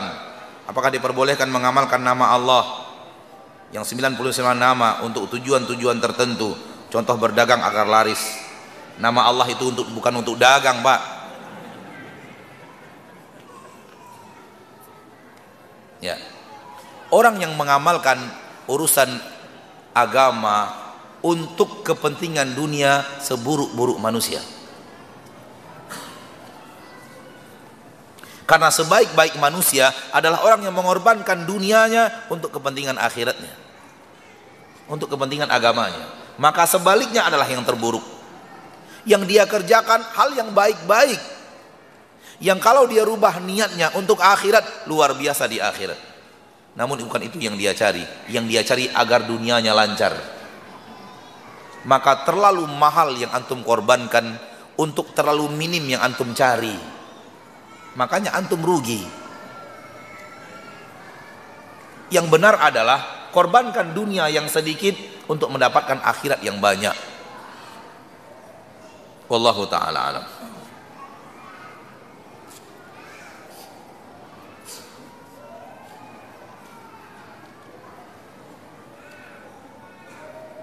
Bagaimana memahami hadis ada empat perkara yang termasuk kebahagiaan istri yang solehah tempat tinggal yang lapang, tetangga yang baik, kendaraan yang nyaman. Iya, nah, benar. Orang yang istrinya solehah, aman dia. Orang yang rumahnya lapang, artinya cukup untuk tempat barang-barangnya, juga nyaman dia. Orang yang tetangganya baik, nyaman dia. Orang yang kendaraannya nggak selalu mogok-mogok, nyaman dia. Iya benar, benar sekali. Tetapi haruskah wajib rumah lapang? Enggak.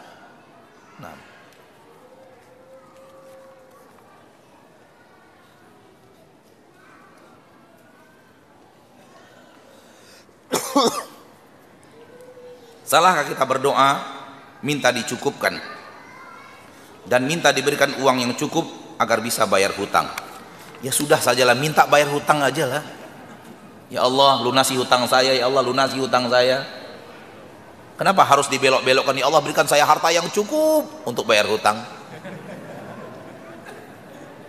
Kenapa harus belok-belok?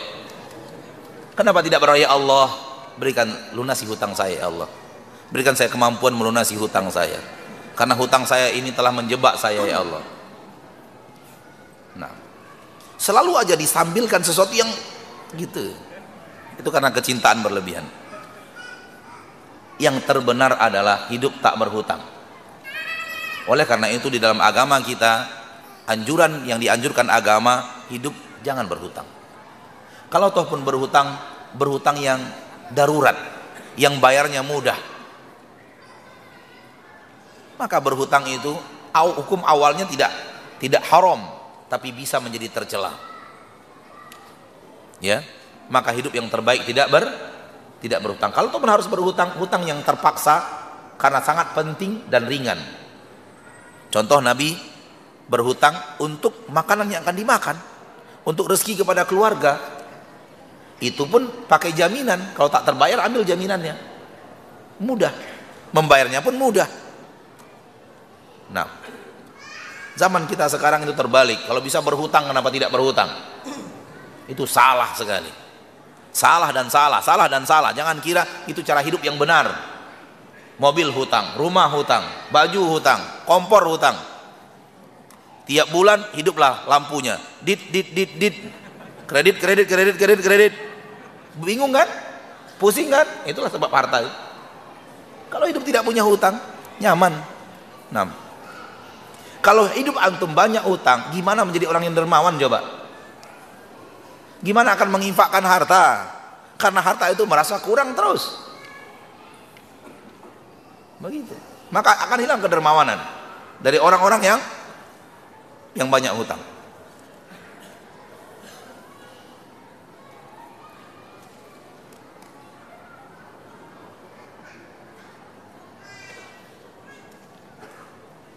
Pertanyaan terakhir, anak sudah lama futur mencari harta dan bekerja. Karena ana alhamdulillah sedang sangat semangat dengan akhirat. Bohong. Tak ada orang yang semangat mencari akhirat dengan semangat yang benar membuat dia futur mencari dunia. Tidak ada. Kalau cara mencari akhiratnya benar. Namun anda hanya ingin menjadikan alasan sedang mencari akhirat oleh karena itu saya futur dunia anda berusaha diperintahkan Allah. Ketika Anda futur berusaha, Anda tidak menjalankan perintah Allah, berarti Anda tidak mencari akhirat. Karena orang yang mencari akhirat, orang yang patuh dan taat kepada Allah. Apa yang Allah suruh, dia kerjakan dengan semangat, termasuk mencari nafkah. Anda futur karena apa yang Anda inginkan tak diberi Allah sebanyak yang Anda mau. Ngaku sajalah kepada Allah. Jujurlah kepada diri sendiri. Saya targetnya ini tak dapat. Saya targetnya ini tak dapat. Saya coba usaha ini bangkrut. Usaha ini bangkrut. Pinjam harta teman. Usahakan nggak jalan. Akhirnya saya futur. Ya udahlah rajin ngaji aja. Itu bukan rajin ngaji. Itu namanya pelarian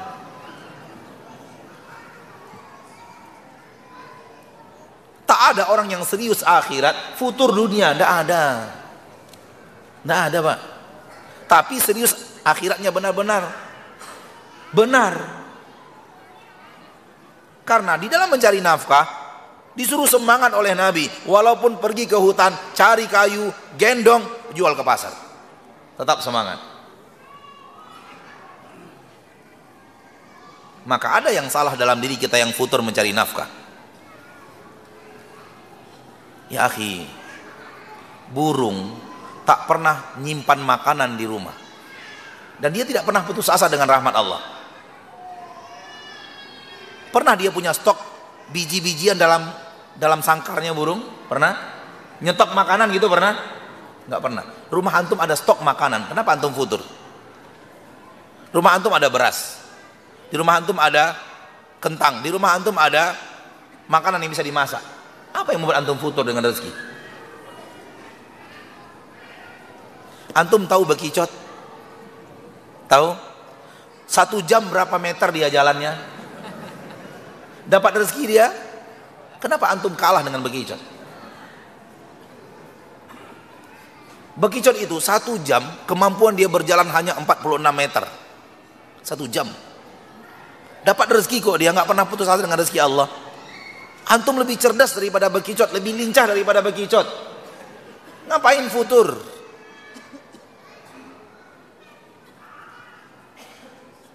Salah. Antum futur karena antum merasa Allah tidak beri antum sesuai dengan kemauan. Salah sendiri, ngapain punya target? Tak perlu punya target. Lakukan yang terbaik, biarkan Allah yang mengatur. Sampai di sini pertemuan kita. Semoga Allah tabaraka wa taala menjadikan kita orang-orang yang pandai bermuamalah dengan harta.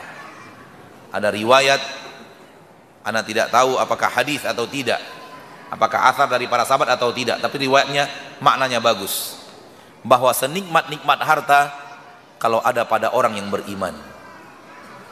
Senikmat-nikmat harta kalau ada pada orang yang beriman maka imanlah yang membuat harta itu nikmat. Bukan harta itu sendiri. Wallahu taala alam. Dan semoga Allah tabaraka wa taala jadikan kita hamba-hambanya yang pandai bermuamalah dengan Allah dengan kitabnya dengan sunnah nabinya dan mengamalkannya dalam kehidupan sehari-hari. Dan tidaklah diturunkan Al-Quran dan tidak diutus Nabi Muhammad kecuali untuk membuat kita bahagia. Dan semoga Allah wafatkan kita di atas husnul khatimah semoga Allah maafkan dosa kita di saat yaumil hisab. Semoga Allah jauhkan dari kita nerakanya dan semoga Allah masukkan ke dalam surga. Amin ya rabbal alamin. Subhanakallahumma wa bihamdik. Asyhadu an la ilaha illa ant. Astaghfiruka wa atubu ilaik. Assalamualaikum warahmatullahi wabarakatuh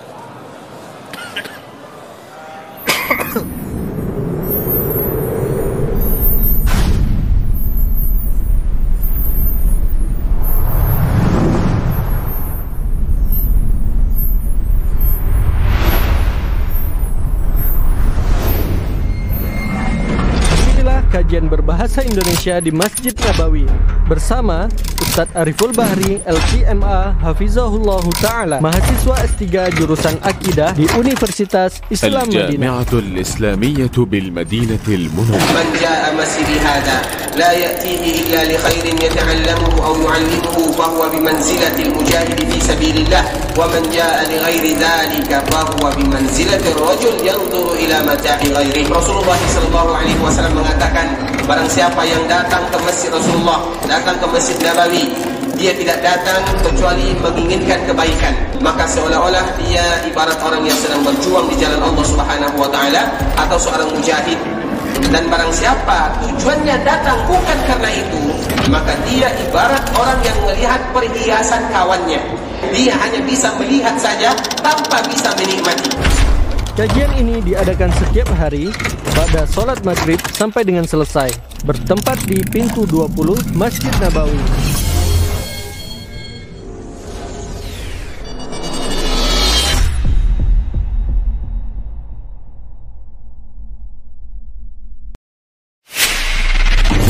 Hadirilah rangkaian takbir akbar di Sumatera Barat.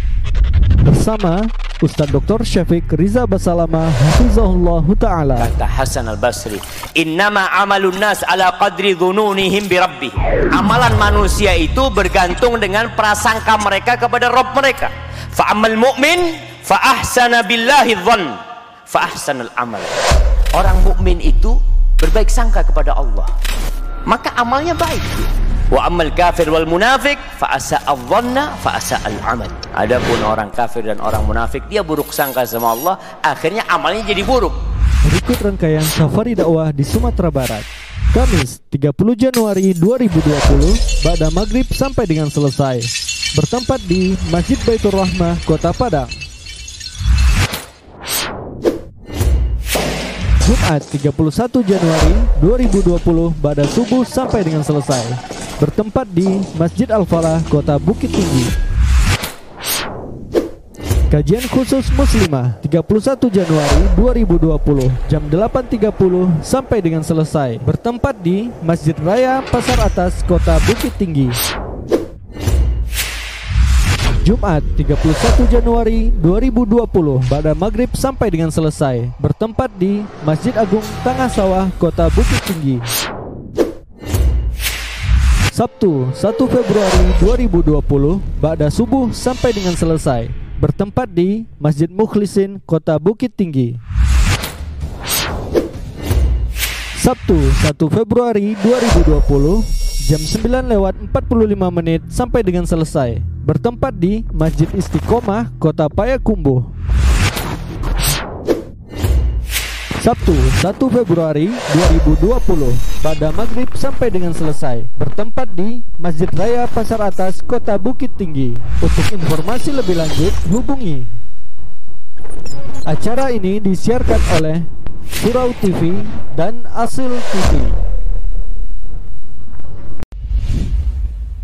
Yayasan Asil Cahaya Tauhid mengajak kaum muslimin dan muslimat untuk bertahun fil birri wa taqwa dalam membebaskan lahan komplek Markas Sunnah Nusantara.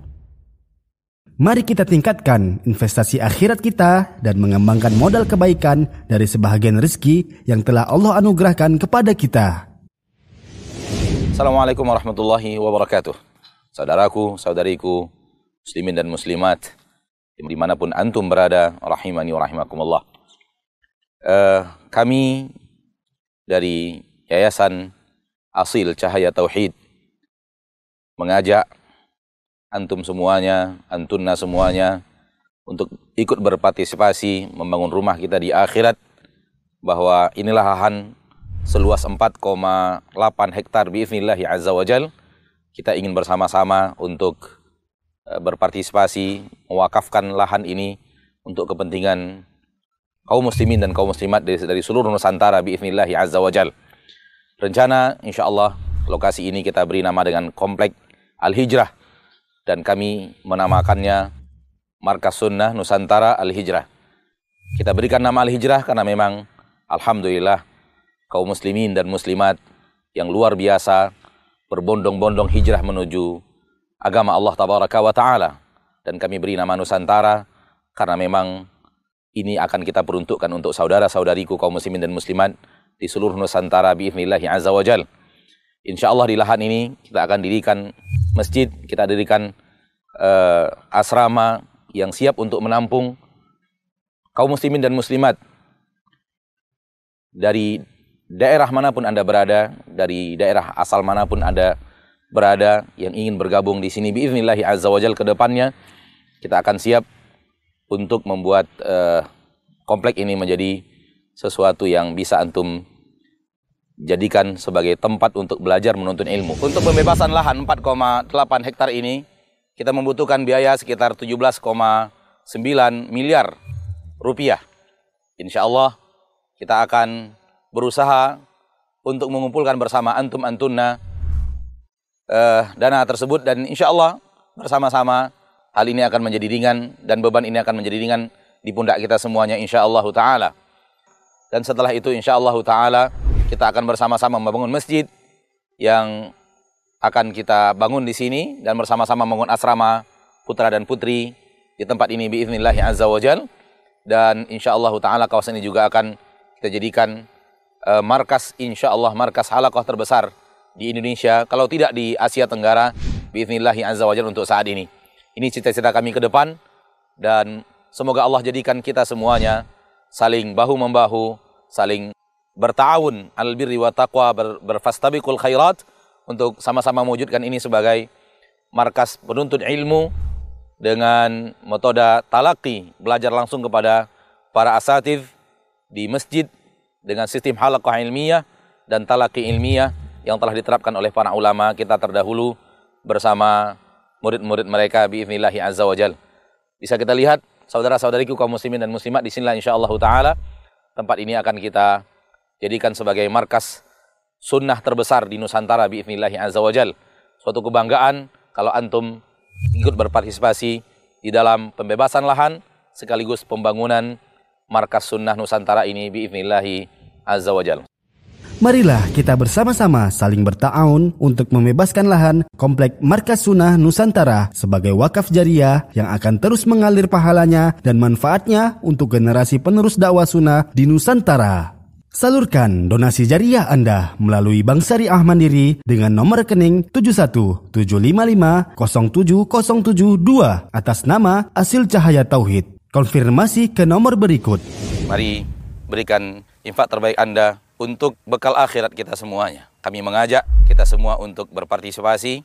Kami mengajak ke semua kita untuk menabung untuk akhirat kita dan biiznillahi azza wajal ketika kita bisa melakukan yang terbaik biiznillahi azza wajal kita juga akan mendapatkan yang terbaik di sisi Allah Subhanahu wa taala. kami mengajak semua saudaraku, saudariku, kaum muslimin dan muslimat dari Sabang sampai Merauke, mari kita membangun markas ini, markas sunnah untuk menampung saudara-saudari kita dari mana pun, dari belahan bumi Nusantara, untuk bisa belajar sunnah di tempat ini, insya Allah Ta'ala. Dan dengan sistem halakah, maka tidak ada batas waktu kapan akan mendaftar, tidak ada batas waktu untuk masuk, dan yang penting adalah ikuti sunnah yang ada di dalam peraturan markas, ikuti sunnah yang sudah diwajibkan oleh oleh agama kita yang akan kita jadikan aturan, maka kita berhak untuk uh, menuntut ilmu kapan pun. Dan tidak ada batas usia. Sebagaimana tidak ada batas waktu, maka tidak ada batas usia. Pengelompokan ilmiah sesuai dengan kemampuan ilmiah. Yang mampu berbahasa Arab akan dikelompokkan sesama yang mampu berbahasa Arab, yang masih dalam tahap belajar akan dikelompokkan sesama dengan yang baru belajar, yang baru taubat pun, baru hijrah pun akan dikelompokkan bersama yang baru hijrah, sehingga kedudukan kita sesuai dengan kapasitas ilmiah yang ada pada kita, ini akan menjadi target utama kita biiznillahi azza wajal. Dan sistem ini adalah sistem yang sudah dinantikan oleh saudara-saudari kita di seluruh Nusantara. Bukan tidak ada, ada. Akan tetapi berbentuk sesuatu yang kecil dalam sebuah usaha yang kecil dan sekarang ingin kita besarkan dan mudah-mudahan Allah berikan kemudahan kita untuk memanage memanagenya sebaik mungkin sehingga uh, sesuatu yang yang bisa dibanggakan oleh saudara-saudari kita kaum muslimin dan muslimat di mana pun berada. Atas dukungan dan bantuan dari para muhsinin, kami ucapkan jazakumullahu khairan wa barakallahu fikum wa fi amalikum. Hidup kita di bawah aturan sang pengatur. Hidup kita di bawah kekuasaan yang maha kuasa. Dan dia satu-satunya yang berhak untuk menentukan apa yang akan dia berikan kepada kita. Dan Allah Jalla Jalaluh ketika memberikan cobaan kepada hamba,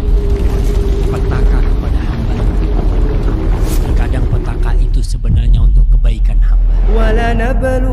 ولنبلونكم بشيء من الخوف والجوع Kami akan uji manusia dengan memberikan musibah kepadanya. Ada ketakutan. Ada kelaparan. Minal amwali wal hartanya berkurang. Ada orang-orang yang ia cintai yang Allah kemudian wafatkan dan kekurangan buah-buahan pacar, paceklik dan yang lainnya. Sabirin wa basyiri sabirin. Sampaikan ucapan kabar gembira kepada orang-orang yang sabar. Alladzina idza asabatuhum musibatun qalu qalu inna lillahi. Idza asabatuhum musibah yang manakala mereka ditimpa musibah qalu mereka berkata qalu لله وإنا إليه راجعون kita semuanya milik Allah biar Allah berbuat apa yang ia inginkan dan kepadanya kita semua akan dikembalikan Asil TV Peduli mengajak kaum muslimin dan muslimat untuk membantu saudara-saudari kita yang ditimpa musibah bencana alam dan bantuan kegiatan kemanusiaan lainnya. Kirimkan bantuan Anda melalui rekening Asil TV Peduli, Bank BNI Syariah dengan nomor rekening 8175506064 atas nama Asil Cahaya Tauhid. Konfirmasikan donasi Anda melalui pesan singkat ke nomor 0811 755 0606. Semoga Allah Subhanahu wa taala memberikan kesabaran atas musibah yang menimpa saudara-saudari kita. Atas bantuan Anda kami ucapkan jazakumullahu khairan.